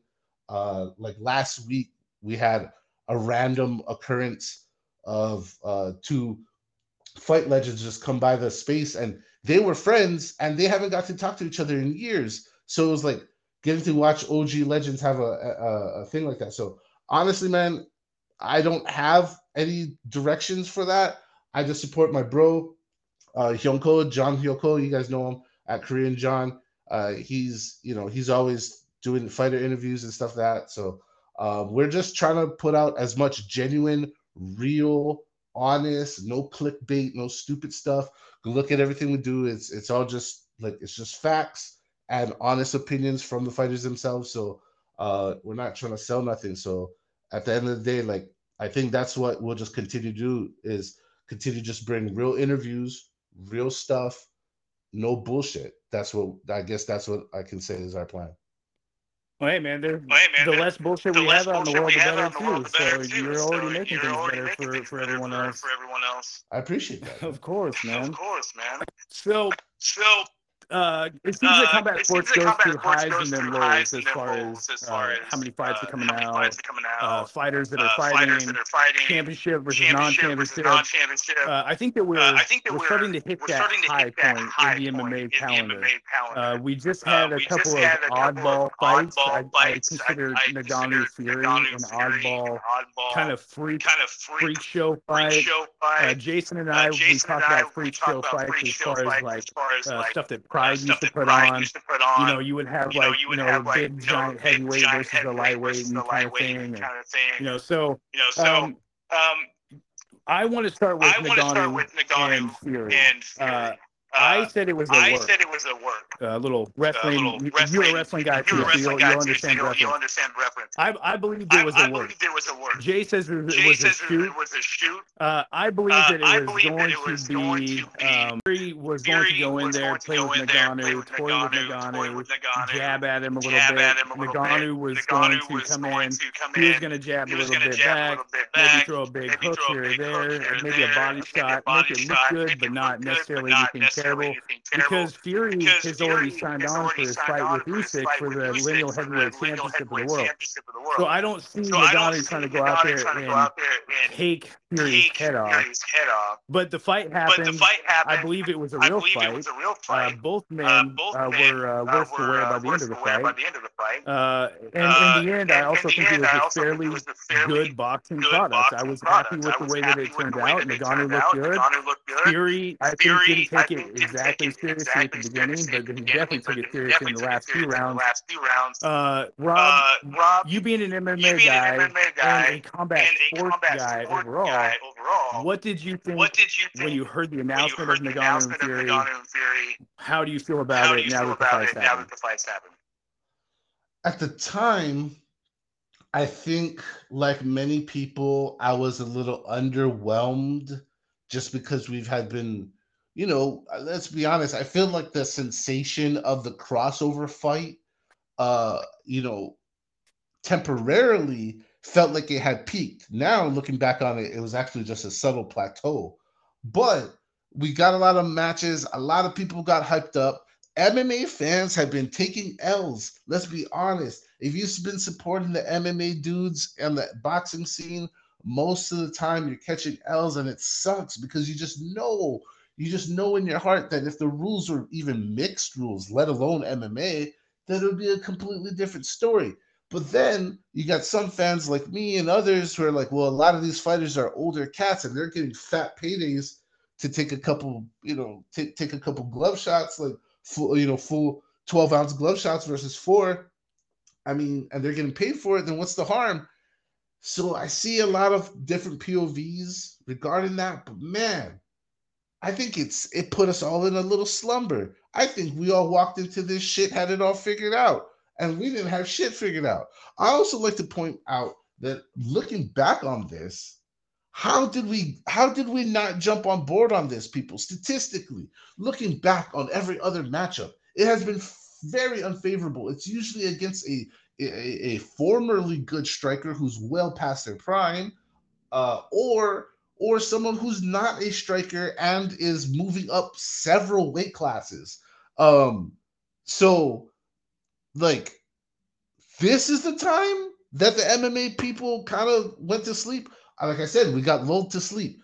This time, when the heavyweight fighter is actually in his prime, when it's heavyweights, when anything can happen, when like one guy is having to deal with the danger of knees and kicks and elbows and wrestling, and the other guy has only had to worry about boxing. Once again, the other guy has been rich. Like Mr. Fury has been rich for quite some time. Ngannou's new money, he's peaking. Like this dude went across the African desert to become French. Like what? Like, come on. Like, so with all that being said, it's kind of crazy that me, like you, like so many of my other friends, people that I listen to all the time, random fans' opinions, we're all like, yeah, Fury by Jab and and and Twinkle Toes. Nope. Nope. I, I don't know if Fury somewhere in there started thinking like, I'm gonna start playing around, but Francis is noted, recognized, and go look at any body of his work. The dude is just a powerhouse. And I don't know about it, like the work part, my man. That that look on Fury's face. You've seen the pictures. That look on Fury's face when he hit the mat.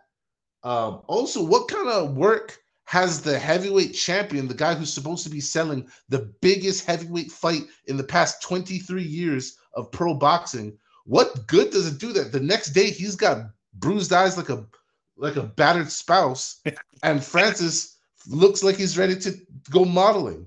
Like that's bad for boxing, and that's why now that fight with Usyk is delayed to my my hate my hate level for that is so high. I'm just gonna move on. Uh, but any, anyways, uh, yeah, man. So this whole fight, I hope, I I, I hope uh, I hope it's not a work. I mean, boxing disappoints me on so many levels that I just can't go into this stuff like thinking fights are tainted. I, I just think Fury got big on himself and he met a dude with like almost literally nothing to lose and everything to gain. And Francis is not that dude to fuck with. I think everybody's got to know this by now. Yeah, Francis. Yeah, uh, Francis. he's, a- he's uh, a big hitter. He's, a big hitter. What's crazy What's is that crazy is Ngannou's older than Fury. older than Fury. I can, when I, I saw that, when I, I saw cannot that, believe I it. cannot Fury believe looks it. like, Fury looks like you know, he looks like you know, he looks typical, like your typical old dude old down in dude the pub, down in the you know, pub, smoking you know, a, smoking Marlboro a, Marlboro 100, you know, throw, you throwing know, back throw- a throwing like back a Bud Light or like something. Bud Light or something. And uh, And, Ngannou uh, looks like looks well, like like he was well, chiseled out of granite. chiseled out of granite. Uh, and Uh, Francis is actually older. That's nuts. actually older. Uh, nuts. After watching the fight, the I by no means believe it was means work or believe a it was a shoot. work or shoot. Uh, I think it was the real Uh, I deal. think it was the real deal. Uh, I, I Uh, again, I, don't know if Fury I don't know if Fury went into the fight thinking it was the the, fight it was it was the real deal. The real deal. But Francis, But after laying him Francis, after down, laying him down, uh, uh, uh, uh, Fury uh, knew Fury that it knew was in fact a real fight. And then afterwards, you know, you saw a little bit of a change in the way that both the men fought the rest of the fight. fought the rest of the fight. Uh, Uh, Who won that fight? that fight? well, I can tell you who lost. Uh, boxing, boxing integrity. Boxing integrity took a big L. I honestly scored that fight a draw. I think Francis had the knockdown, obviously, but if you think if you go by the tally of the rounds, I come out to a I come out to a, a six four, but the knockdown. So it's it's actually five five, and then boom, like so. Yeah, man. I but which which I think is crazy because my outcome only it like only adds fuel to the fire for the idea that it would be a work, right? Yeah. Like, oh, a draw, nobody loses, haha, such a work. Like, uh man, I don't know. I feel like once again, every which way is a lose. Um, boxing took the L. the only person that didn't lose was Francis. He took an L on his professional record, but he gained the love, respect, uh, money, opportunities. Like this dude, and he's like, is he the first fighter to break up with like Uncle Dana and then do like astronomically better? I think so. Like this guy is this guy is in a whole nother territory, bro. He's he's like honestly 10, 15, 20 years from now, however long it takes, he's his story is gonna be a, a massive Hollywood hit. Just like just like Ali was for us and Will Smith was in Ali, they're gonna have some badass actor do Francis, and it's gonna be awesome. No, I, I can see No, it right I now. can see it right Francis' story right now story is, right is now legit. is- I is mean, if you just I mean, trace if back just the roots back and the roots his and upbringing his and what upbringing he's and what gone he's through and through and What's crazy is he's not even travels. done yet, bro. I Right, exactly. just- exactly. He just created now multi-million dollar boxing matches for himself, and he still has a multi-million dollar PFL deal. Like the dude has just created so many opportunities for himself. Get all of those bags, champ. Go get them all. Hundred percent. A hundred Here's a question that Here's a Jason question and I that had Jason and after we were discussing we the were aftermath of discussing that the fight. aftermath of that And fight. Jason brought And this to my Jason brought attention this and to my asked, attention and asked, does Ngannou does actually Ngannou fight in actually PFL? fight in PFL? Or will he just will kind of he just become kind of this become minority, minority owner, owner, and then he will and box? then he will Because box? boxing, You honestly, guys- is probably where the honestly, fellas. probably where the money's at. fellas, fellas, we're talking about eight million dollars. Yes, absolutely. Yeah, He is going Yeah. to be fighting in MMA. Excuse me. And uh yes, like that's a hundred percent. He's fighting eight million dollars, people. Eight million dollars. Like that's more money than it what it took to pull Evander Holyfield's not supposed to be ass into the ring. Like six million dollars, the eight million dollars, excuse me, eight million dollars. That's a lot of money, folks. Like Francis is definitely fighting MMA. Well, I, I think Well, the I, I MMA think world the needs MMA world a star. a 'cause, star. uh, 'cause, guys uh, that you mentioned guys that you earlier, mentioned earlier, you know, your you Forrest, know, your your Dan Forrest, your Dan Hendersons, Hendersons, uh, those, uh, those stars, those stars, they're they're long they're, gone. they're long you know, gone. and Long you know, gone. right and now, right now, MMA is MMA in desperate is in need, desperate need, in my opinion, in my opinion, of stars. of they need stars. legitimate They need stars. legitimate And stars. Francis and Ngannou Francis is Ngannou legitimate is a legitimate star. Absolutely. Well, Well, thanks for going through with that fight. with I that just wanted fight. to, you know, wanted to, you know, sometimes a lot of guys, a lot of uh, guys, uh, uh, MMA folks, MMA folks, they said they said Ngannou won. Ngannou won. Boxing folks Boxing said folks said Fury won. Fury won. My boy Jason, My boy Jason, uh, we, we uh, go we- a we long go way back with long both way back MMA. He goes a long way back goes with a long way boxing as well. He's a boxing as boxing well. guy. He's a boxing guy. He says that And Fury won that that fight. Won that So. I just I so had I just I had to ask. Of course. All right, so It was- All right, so this It was the it This- was, it was the fight that nobody knew became maybe the most important fight of the year. that's a really that's, a hot really take that's a hot take because it, it, it could it, be it, it could be Could be. could be. There's Could be. definitely money There's to be definitely made money to be made from that fight From- alone. Whether uh, Ngannou takes fights or uh, if uh, uh, Fury goes and fights. There's, there's So, uh, we got uh, UFC we got 295, UFC 295, November 11th, November 11th, Madison, Madison Square, Square Garden. Garden. I can't even I can't even pronounce pronounce Fury's name, Fury's name. but him and Alex him and Alex are fighting, Perez and are it's going to be and a it's going to be a huge, huge, huge fight. huge fight. Sergey Pavlov, Sergey uh, Pavlich, uh, and Tom Pavlich Aspinall. and Tom Aspinall. Interim heavyweight Interim world heavyweight championship. world championship. Jessica Andrade, Jessica Mackenzie Andrade, Dern. Mackenzie Dern. Uh, there's some Uh, fights there's on this some fights card on this card that I think that need I to be discussed in a little bit more in a little bit detail. There's some fights on this card that aren't. Card that aren't. So, So, Rob, Rob, I want to I invite you right to now invite you right now to to UFC 295 UFC pick'ems with me. 295 pick'ems with me. Hell yeah. Let's do this, bro. Let's do this. Bro. All right, so we're going to right, start so from the we're gonna bottom of the start from main the bottom of card. the But before we do, but is there we do, is anything there in the anything in the prelims prelims that, from that, your from your standpoint, we need to standpoint, watch out we need for? to watch out for? Oh man. K- k- You man, you just gotta call me like a homer. You know I'm such a sucker for the entire fight game. But okay, so possible banger alert. Just gonna throw out in the prelim. Uh, Mr. Mr. Kung uh, against Mr. Castaneda. Um, Kyung Ho Kang. I'm talking about versus John Castaneda. Like, I think that one could be a good fight. So try not to miss that one. Um, and then uh, the ladies fight. Tabatha Ricci and Lupita Godinez, both really good. both like, you know, I think that that fight has some has some uh implications in the weight class as well. So I think that that one's got my those, those are the two on the prelims that I'm like definitely definitely not blinking on. Uh, shout out Uh, to our shout girl out to our Loopy. girl Loopy. We love her on this We love her show. on We've this been show. rooting for We've us been since rooting day for us one. since day This one. fight against This fight Tabatha against Ricci Tabatha is going to be a is huge fight for both of those fight ladies. both of those ladies. Huge fight, and yes, fight. And most yes, likely, most likely, uh, uh, some type some of type possible of possible title contention. title contention. You know, coming you know, after this coming fight. after this fight.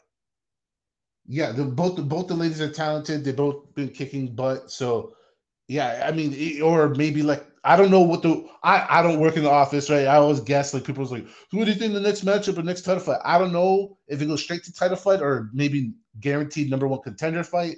I don't know how it goes, but I know it will cause uh, ups and downs in the rankings. Guarantee it. Check it out on Tuesday next. Yeah, I can't wait for that Yeah, fight to be wait for that honest. fight to So be honest. let's So, jump into let's the jump main into the card, main the part that they're making the us part that they're pay making us pay for. Fight number one, Fight number one, Diego Lopez Diego versus Lopez Pat versus Pat Sabatini. Sabatini. Rob, Rob, give me your winner. give me your winner.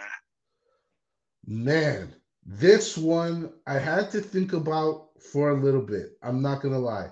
Um, but in the end, I I landed with Mr. Diego Lopez. Um, you know, I I don't have anything bad to say about either guy. I don't I don't have some like super deep analytics. It's one of these things where I just have a feeling, and the feeling is Lopes. Yeah, I, I'm gonna Yeah, agree I, with I'm you. gonna agree with you. Sabatini's a banger. A banger. Uh, he's gonna Uh, sit he's in gonna there sit and in try there to bring out a to bring slugfest. I don't think Lopes don't falls think into that trap. falls He's a little bit smarter, a little bit higher a ring little higher IQ. ring IQ. I think that he's gonna be able think that he's to uh, be able to uh, pick pick mismatches in the mismatches striking in the and look striking for some and look for takedowns. some Look for Diego takedowns. Look for Lopes. I think Lopes. winning I by think winning by UD. UD. Nice. Next fight, my Next fight, brother, my is brother Matt is Matt Frevola Frevola versus Benoit Saint Denis. This fight This has potential has banger potential action banger on it. action on it. Yeah, definitely. This this is yeah, this is everybody knows. Like don't don't smoke around this one. It's gonna blow up. This fight's gonna be This good. gonna be good. What do you think's gonna what do happen? you think's Give gonna me a happen? winner. Give me a winner. I think we're gonna get a awesome fight. We got two dudes who we know have the dog in them, right? We got two dudes that kind of just like the the the we're talking about with uh Tabatha and Lupita. Uh like this this is important. Like obviously not directly to title important, but for both guys where they're at and all that. Uh big t- big time fight for- both guys. Now, let me just say this. Who doesn't like Matt Frevola? I'm waiting for a response. If you don't like Matt Frevola, I can just say go ahead and unfollow me. Like, uh, like Matt Frevola is an awesome dude, and it hurts my chest. It actually, it actually hurts my fandom. It hurt Matt. I apologize, but I'm picking Benoit Saint Denis. Um, it's yeah, man. I, I what can you say? Um, I hate when my I hate when my brain and my heart are in two different categories. It's a terrible, it's, It's a terrible thing to have to a go through. thing to have to I, I go get it, man. I, I get it, man. Uh, Matt, Uh, the Matt, rock and roll roller rock and roller Frevola. Frevola. If you have not If seen him on not seen Twitter him on or Twitter social or media, social please media, do. The please guy's do. The hilarious. guy's He's a hilarious. down to earth He's a guy. down-to-earth He guy. doesn't take a whole He lot doesn't take a serious, whole lot except serious, for fighting, except for fighting, which is why he's got an 11 why he's got 3 an 11 and one record right now. He's obviously He's pretty obviously good at what he pretty does. good at what he does. Benoit Saint Denis is Benoit just a different Denis is just cat. A different cat. Uh, I- he's Uh, more, he's uh, more all uh, about all the uh, about the uh, uh, uh, logistics of the logistics of fighting. the He- fighting. He, kind of looks a little bit kinda deeper into little the bit deeper analytics into of the fighting. analytics of He's going to be a little bit fighting. more He's gonna be a little bit technical. more technical. Frevola's going to go and try gonna uh, and try to swing, uh, bang. bang. Uh, I'm Uh, going I'm uh, going uh, Saint Denis Saint Denis by by unanimous decision. unanimous decision. There you go. Next fight up. Next this fight fight up. is This fight fight is- is a pretty big fight is a card. pretty There big are card. There are definitely title definitely implications title attached to implications this attached fight. to That this is fight. Jessica That is Jessica Andrade Andrade versus versus Mackenzie Dern. Mackenzie Dern. Mackenzie Dern has had Dern a very had a huge very upswing huge over the last year. the last So. I'm very interested So I'm in very your take on interested this in your fight. take on this fight. Well, that's what a great dude. What a nice pass. I'm gonna catch with both hands inbounds in stride. And uh and I'm gonna say this on the reverse, Andrade has had like a avalanche True. against her. So the momentum from from Ms. Dern, uh, the the breaks hitting hard recently from Josh. Now within that though, we do gotta address that she was, you know, popping up and down in weight class and doing favors for the UFC, uh, you know, saving cards and saving fights and stuff like. So you know, take one or two of those. I mean, it's three losses in a row. But one of them looked really bad. It's just that she went from looking so good to so bad in such a short period of time um, that I'm just I have to I just have to blame it on the weight. I just have to I have to come up with some kind of excuse. I love Andrade. I love Andrade. Listen, folks, the amount of women that can knock you out with their hands very small. It's a very small group of women who actively are knockout artists. You can genuinely say that. That's Andrade, and I am a sucker, uh, born on on knockout knockout fighters. Like if you're a knockout fighter, oh, I'm instantly a fan. I'm not going to change that for Andrade. I think the other motivation in this is she knows her herself, her her ranking, her relevancy. Like you said, uh, like you said, this fight has relevancy to the weight class. Her her actual relevancy is pretty much on the line. Like let's let's be 100% honest. Uh, so it's it's kind of it's kind of a a lot of motivation I think for Andrade to if there is anything left, if there's any killer left, if there's any of those high skills we've seen in other fights, this is the time to bring it out. On the other side, I, I look at Dern and I see obviously a fighter who's doing good, but I'm not 100% sure her mental's in it. And that's why I'm picking on Andrade because Dern is over here talking at the press conference about her divorce and how much mo- how the money she's making from this fight, the whole thing's going to the husband. Like, bruh, I, that doesn't sound like warrior talk to me. Anyways, that's my take. No, for sure. No, Uh, for sure. Jason uh, and I, Jason we have a saying on this a saying show. on this uh, show, the fight game fight is 90% is mental, 90% 10% physical. 10% physical. And and, Mackenzie Dern doing the, uh, the, talk show the talk show circus, circus talking about talking you know about her divorce and the, and the, the the payment plan and money and and what she's making, what what she's she's not, making, what what she's she's not, losing. what she's losing. You know, like you said, You know, it's not like warrior talk. it's I not mean, it's definitely somebody who's definitely somebody who's who's uh, who's uh, not fully not in the fully fight in the game, fight and that could be game. And that interesting, especially against a lady like especially against a lady like Andrade, who definitely has definitely dynamite has in dynamite in those hands. But But I'm going off the I'm skill going set. off the skill set. Take everything else Take off the table. else off the Mackenzie. Dern knows the way to Dern knows beat the uh, Jessica beat, Andrade is to take her down, beat her her up on the ground, beat her up keep her on the ground, ground and off her her on the feet. And and I think that that's what's going to happen. that's what's going to I'm going submission I'm round two. submission round Mackenzie. Dern. Mackenzie She's going to get that She's going money, to get that money. whether it's her Whether bag or her her bag or ex-husband's. her I don't know, and I don't care. know, I don't care. Mackenzie, Mackenzie Dern gets the win. Dern gets the win. I like that, dude. This fight, This fight, this fight is this huge fight because is we've been huge, hearing 'cause about we've these been two hearing names about for these a two names long for a ass long time. ass The time. heavyweight The division heavyweight has division long has been long without been without superstars. superstars. And where the heavyweight And where the division heavyweight goes, division the rest goes, of the the divisions rest of go. the That's divisions go. same That- with same boxing. with boxing. When you have great you heavyweight have great boxers, heavyweight boxers, it just kind of rolls downhill and everybody makes money. everybody makes money. And Absolutely. in the UFC, when you have a great heavyweight division, everybody else rolls down and else makes rolls money. down and makes money. This fight's going to be huge. fight's going to be. Sergey Pavlovich Sergey Pavlovich versus Tom versus Aspinall. Tom Aspinall. You got the big You got the big Rusty. You got the big you got the Englishman. big Englishman. Rob, what's your take on this What's your fight? take on this fight? man, this is gotta be like when you talk about like second chances or uh, or like improvisational situations, like taking uh what's what's the phrase? How am I blanking on classic? Taking uh lemons and making lemonade, There you go. right? There you go. Like boy oh boy, um, so happy like not happy we're not having the genuine heavyweight championship, but Are you though? Are you, though? Just- I don't mean to cut you off, I don't but mean to cut you off, is but this is fight this fight lesser of a fight lesser of than a Jones fight versus than Jones versus Miocic? absolutely, sir. Wow, that's a. Wow. I, I That's think a- that's a I, hot I take, think that's a hot but take, it is your take. but it is your take. Hey, I don't even have my oven mitts on, boy. I'm, I'm, I'm still cooking. You're burning Oh, things up no. over Burning here, man. things up over here, man. Yeah, dude. Uh, So here we go. So I love this fight. This is totally nice. Great gift. Thank you, UFC. Thank you, gentlemen, for going. Hell yeah, let's go. Uh, it shows that there is some uh like you said, young, fresh blood fighters who's willing to risk it uh, in the division, which is nice because, like you said, the heavyweight division in the UFC has been anchored most of its uh, most of its existence uh, since the old days. Anyways, um, yo, this is hard, and I'm gonna just say this: I support both fighters. I'm gonna make a pick, but I'm just gonna say, Aspinall, if you're picking him, good for you. He's gonna be the faster guy, but by how much is the question? I know his feet is faster.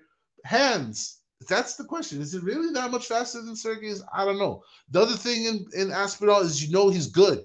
We already seen him bounce back in the Tybura fight. Like we know he's good, right? So there's no question marks there. If you're supporting Aspinall, hell yeah. Yo, and I'm gonna say Sergey.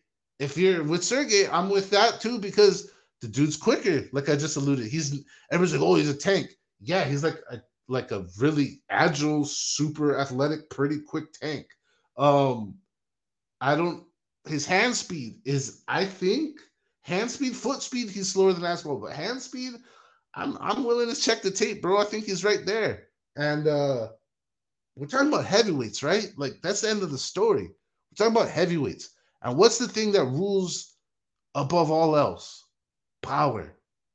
And Sergey has that advantage. That's why I, with no absolute confidence at all, uh, with a 51% split, go Sergey Pavlovich. Uh, Uh, I'm gonna agree with you agree on with you the uh, on outcome the, of the uh, fight. I outcome think of the that fight. uh, I think that, Sergey, uh, Sergey- Sergey's my man. Sergey's my the man.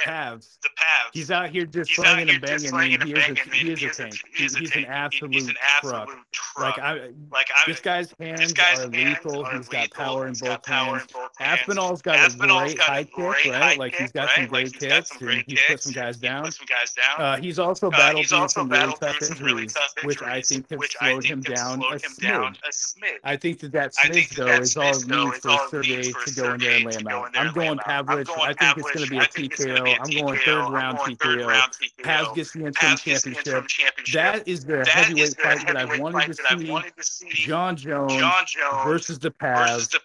I can't wait till Jon Jones is healthy. Jones is healthy. I can't wait for that fight to happen. Let's go. Let's, Let's fucking go. fucking go. I'm so I'm psyched so when the big boys the big boys when they're just when they're slapping just man slapping meat all over the place, man. over I, the place, I man. love it, man. I, love love it, the man. I heavyweights. love the heavyweights. Dude, heavyweights is come on, man. I, I don't even know why I've even had to defend the heavyweights. Like you guys are crazy. Like it's it's the best, man. It's the best. Even when it's bad, it's good. I don't It's anybody who hates on the heavyweights, you stop it. The heavyweights. The heavyweights like I said, man, like where I the said, man, heavyweights where go, the rest of the divisions go. I can't wait. I can't wait. This I is this can't is. I think this I fight think right that this fight right here is a huge start to building brand new stars. And when you can do that at the heavyweight level, the heavyweight level, that's even better for the UFC and those guys over at TKO. over at TKO. So I, I'm looking forward to this. looking forward to this. Uh, before we Uh, leave, Rob, thanks for doing the thanks for pick'ems. doing the UFC 295, November 295, 11th. November 11th. Uh, Uh, give me give me a a a hot take hot take in the in professional the wrestling professional world. wrestling world. Whoa. Um I would say hot take that uh that wrestling that that that the WWE becomes dramatically less popular over the next 5 years. Is AEW Is AEW the the the Joker the Joker to the to WWE's the Batman? WWE's Batman? I, I'm not sure of that. What I think is happening is oversaturation and not the greatest content. Um, from what, I, I- and I'm sure whoever wrestling fans is gonna blow me up for saying this, but that's that's what I think. That's what I'm seeing.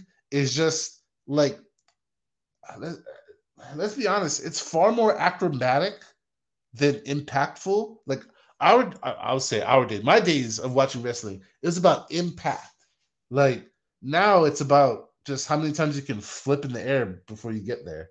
So I don't know. I think I just think that there's a lot of product out there that it's kind of the same old, same old. Uh, and the flipping and the flipping without having impact, without the illusion of damage, um, I think it'll fade away.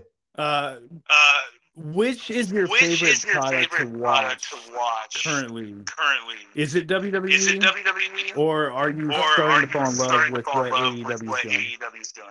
So I'm super casual when it comes to the wrestling scene. And I'll say this I have enjoyed, I have thoroughly enjoyed random shows that I've caught of A- AEW, um, which I think is a huge credit to them that I can at random watch a show um, and be like, oh, I see some faces I know. Oh, okay, cool. Like if you were I- mean, maybe I, I'm I'm wrong on this, but a lot of people that I know that are adults, if they have children, they're they're watching because their children are into it, and I'm sure at a certain level, that's kind of how I got into it. Shout out to my nephew.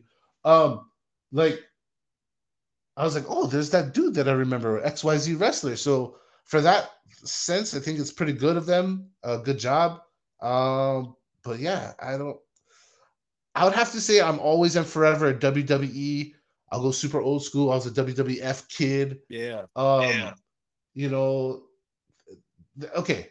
I don't really watch wrestling as much as I used to, but I did. I'll tell you this: the WWE forever and always. Maybe I don't know what it is. Uh, it's in your heart if you grew up with it, and I still make two every year. Two times I watch Daniel WWE Royal Rumble. I will not miss a Royal Rumble as long as I live. and two, uh, you know, WrestleMania, of course. But WrestleMania is actually lower on my list than Royal Rumble. But because I there's no must see, there's no one thing I must see from any other wrestling outlet other than the Royal Rumble, uh, WWE forever. WWE is WWE probably is not going anywhere probably not anytime going anywhere soon. anytime AEW soon. has lots of AEW proof still, but they're making still, some headway. making some Uh, before we Uh, leave, before we leave, and I'd like to do and shout outs and stuff. and. Uh, and again, Uh, I, and again, I absolutely I appreciate the absolutely time you've appreciate given the to time us you've today. given to us today. Uh, you're, Uh, I believe you're- you said you were a believe you 49ers you fan. 49ers Am I, am I correct in that? Am I correct in that? Yeah. Wait, wait. Oh, hold on. Are we? Are, did something happen to the? No, nothing happened to. Do are we skipping the main event? Oh, we did. Oh, we oh, my did. Oh, goodness. Oh my goodness. You are you, are, absolutely you right. Are absolutely right. That's right. what wingmen are for, bro. I got your back. Look at that. That's how good I am that. right That's how now. good I am right now. Well, before I ask Well, ask before you I ask you about the 49ers, about the 49ers, let's move into. let's move I got so into- excited I about got the so heavyweights. excited about the Like, that's what happened. I got so excited about the heavyweights. I happened. absolutely just blew I my load all over the my load heavyweights. all over the. Uh, it's understandable. Light Light heavyweight heavyweight championship. championship. Jiri Jiri Prochazka, Prochazka, Alex Pereira. Alex Pereira. Both these guys, Both these guys, I feel are at I a feel are weird at a weird crossing point in their crossing careers. in their careers. And you can say that I'm wrong because they're where they're at. because They're in where title they're fight. They're right in now. title But I now. think that both But men think both have men you know, have, you know, a certain can direction go that they can go regarding if they win this fight or lose this this fight fight. It's still going to be a really good fight. be really good Should be fight. action Should be packed. action packed. Rob, Rob, give me your take. Give, give me me a your winner. take. Give me a winner. First off, I want to say thank you for all that nice stuff you said. The second, dude, this fight is so crazy. Like, think about the MMA math that was required in order to make this fight happen is literally insane. And the fact it's it's almost poetic in a way if Jiri Prochazka is to win. How poetic is it that he vacated the belt? He has an opportunity to fight for it again through a multitude of circumstances, and then regains it if he does. That is some straight poem, like let it go, and if it's for real, it comes back to you type haiku shit. Like that is crazy samurai mental like imagery shit. I, I just can't get over the possibility of that storyline. It's mental. On the other side, you have what could be, what could be the greatest crossover athlete in the history of combat sports, in the history of crossing over sports, period. If if Alex Pereira comes over or achieves like what he did already, and then jumps up a weight class to have what he's had is, is, just insane. By beating by winning this this bout okay like let's just really think about this okay like, let's think about this. He came in uh, from kickboxing blew through a bunch of dudes fought izzy knocked him out okay whatever knocked got knocked out whatever it is. But what did izzy do along his championship run? He went up a weight class fought block Blachowicz and got nowhere with it right Mr. Pereira, first fight into the weight class, gets a win over same opponent, and now he's here. Unlikely odds. What? What is he doing here? I don't know, but with a single shot, he'll knock you out. And with that being said, man, like he deserves it. Like this is crazy. We could have either the best crossover combat sport uh, athlete in history, or we have maybe one of the greatest narratives of championships, relinquishments, relinquishments, and reacquisitions ever. So there you go. This fight is fucking huge, and I'm picking Pereira.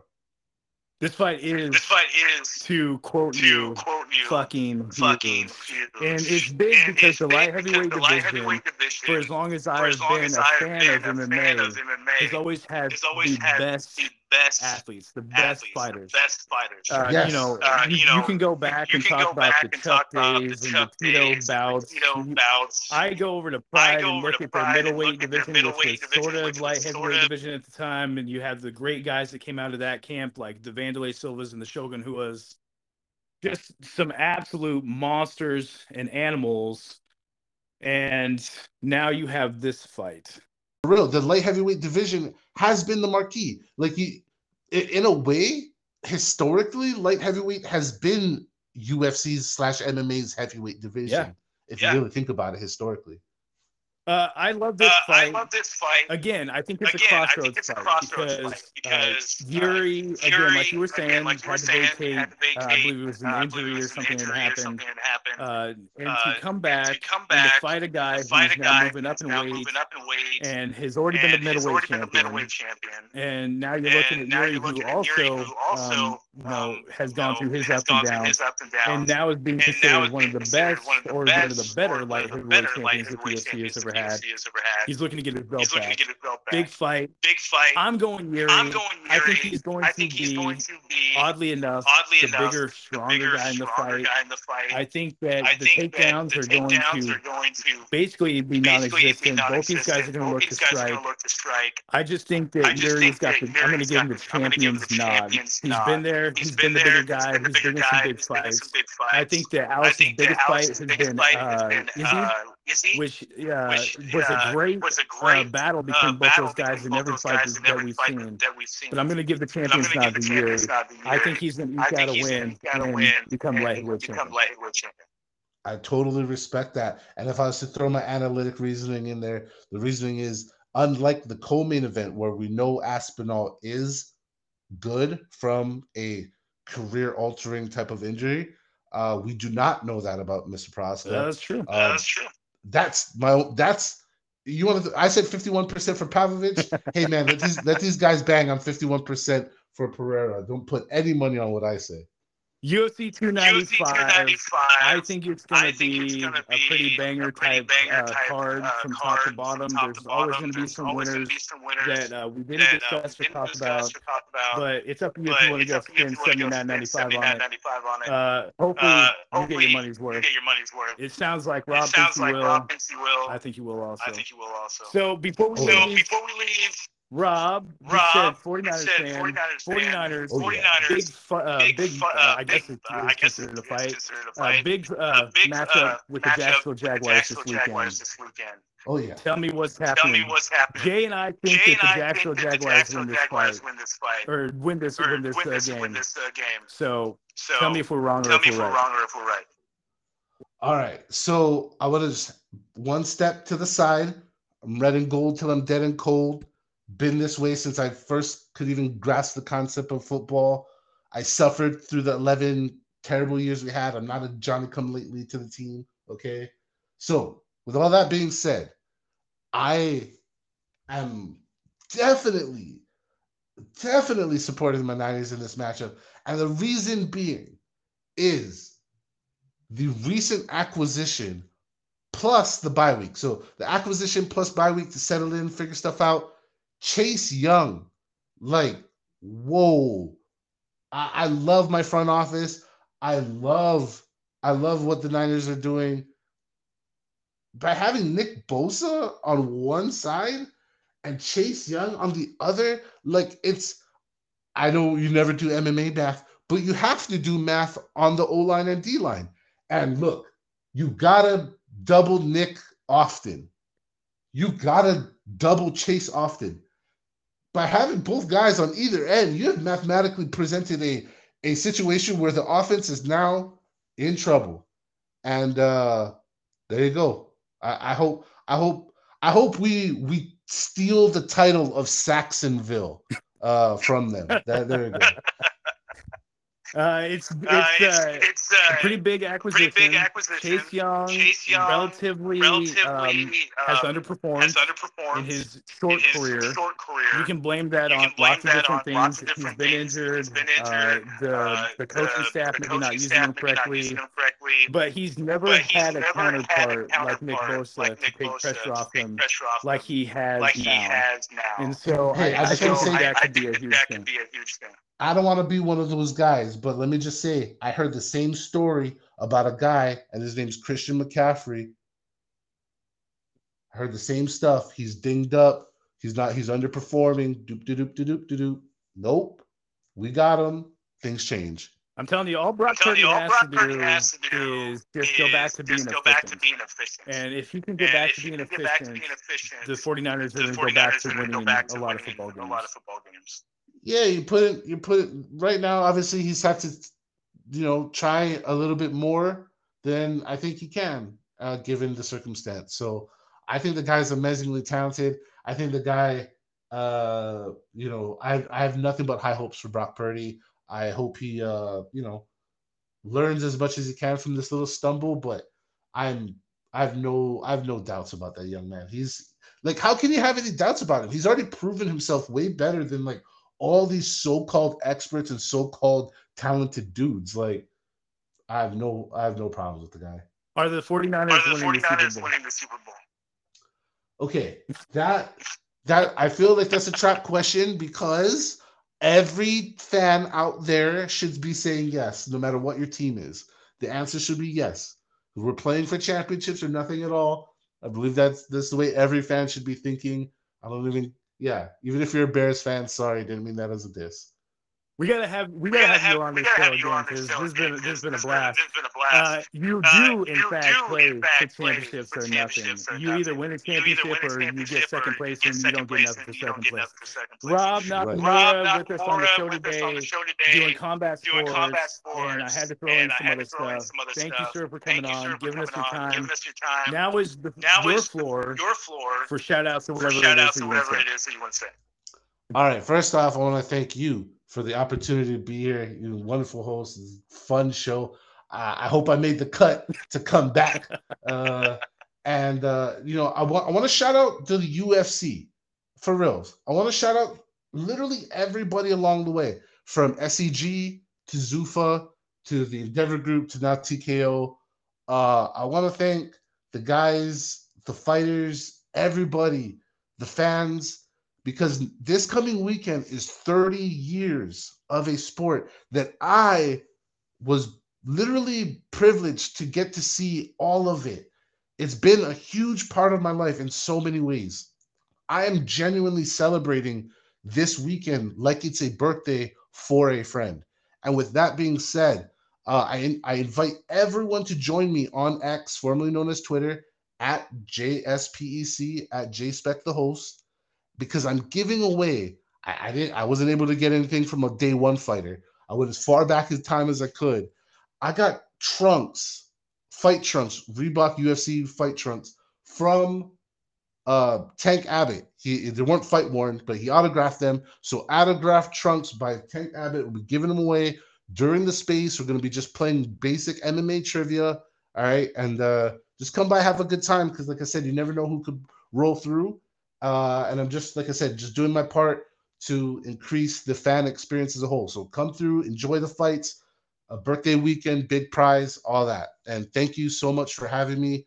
Uh, anybody who interacts with me ever, thank you. Because like I said, I'll just be a guy talking to himself, playing with himself without you guys. Rob Nakamura, Rob folks, you've Nakamura, been a pleasure it's to have. pleasure to Thank have. you, sir. Thank you, sir. On X, on at X, JSpec, at the JSpec, host. the host. I just I just retweeted the retweeted Trunks giveaway, giveaway, autographed, autographed by the OG by the OG himself, Tank motherfucking Abbott. Motherfucking Abbott. I can't believe that. That's awesome. that. That's awesome. Go to the spaces, Go to the spaces. join Rob, Join Rob. and uh, and for the uh, rest of you folks out there, thank you for listening. Thank you for listening. Hope you enjoyed the Hope you show. enjoyed the show. Catch us. Catch us. Uh, we do the show Uh, weekly. the show weekly. I, I edit. I, throw it back out I as throw quick it as I back out as can. quick as I can. Join us on Spotify. Join us on Spotify. Apple. Join us on Apple. Follow us Follow on us uh, the podcast uh, on X at Team Talk 21. 21. Follow myself at myself at JTP JTP underscore 81. underscore 81. Follow Jason Follow at Valdez, at Valdez. spelled backwards, Spelled backwards. 559. 559. Folks, we're out. Rob, we're thank you out. again. Rob, thank you again. Enjoy the rest of your week. Enjoy the rest of your week.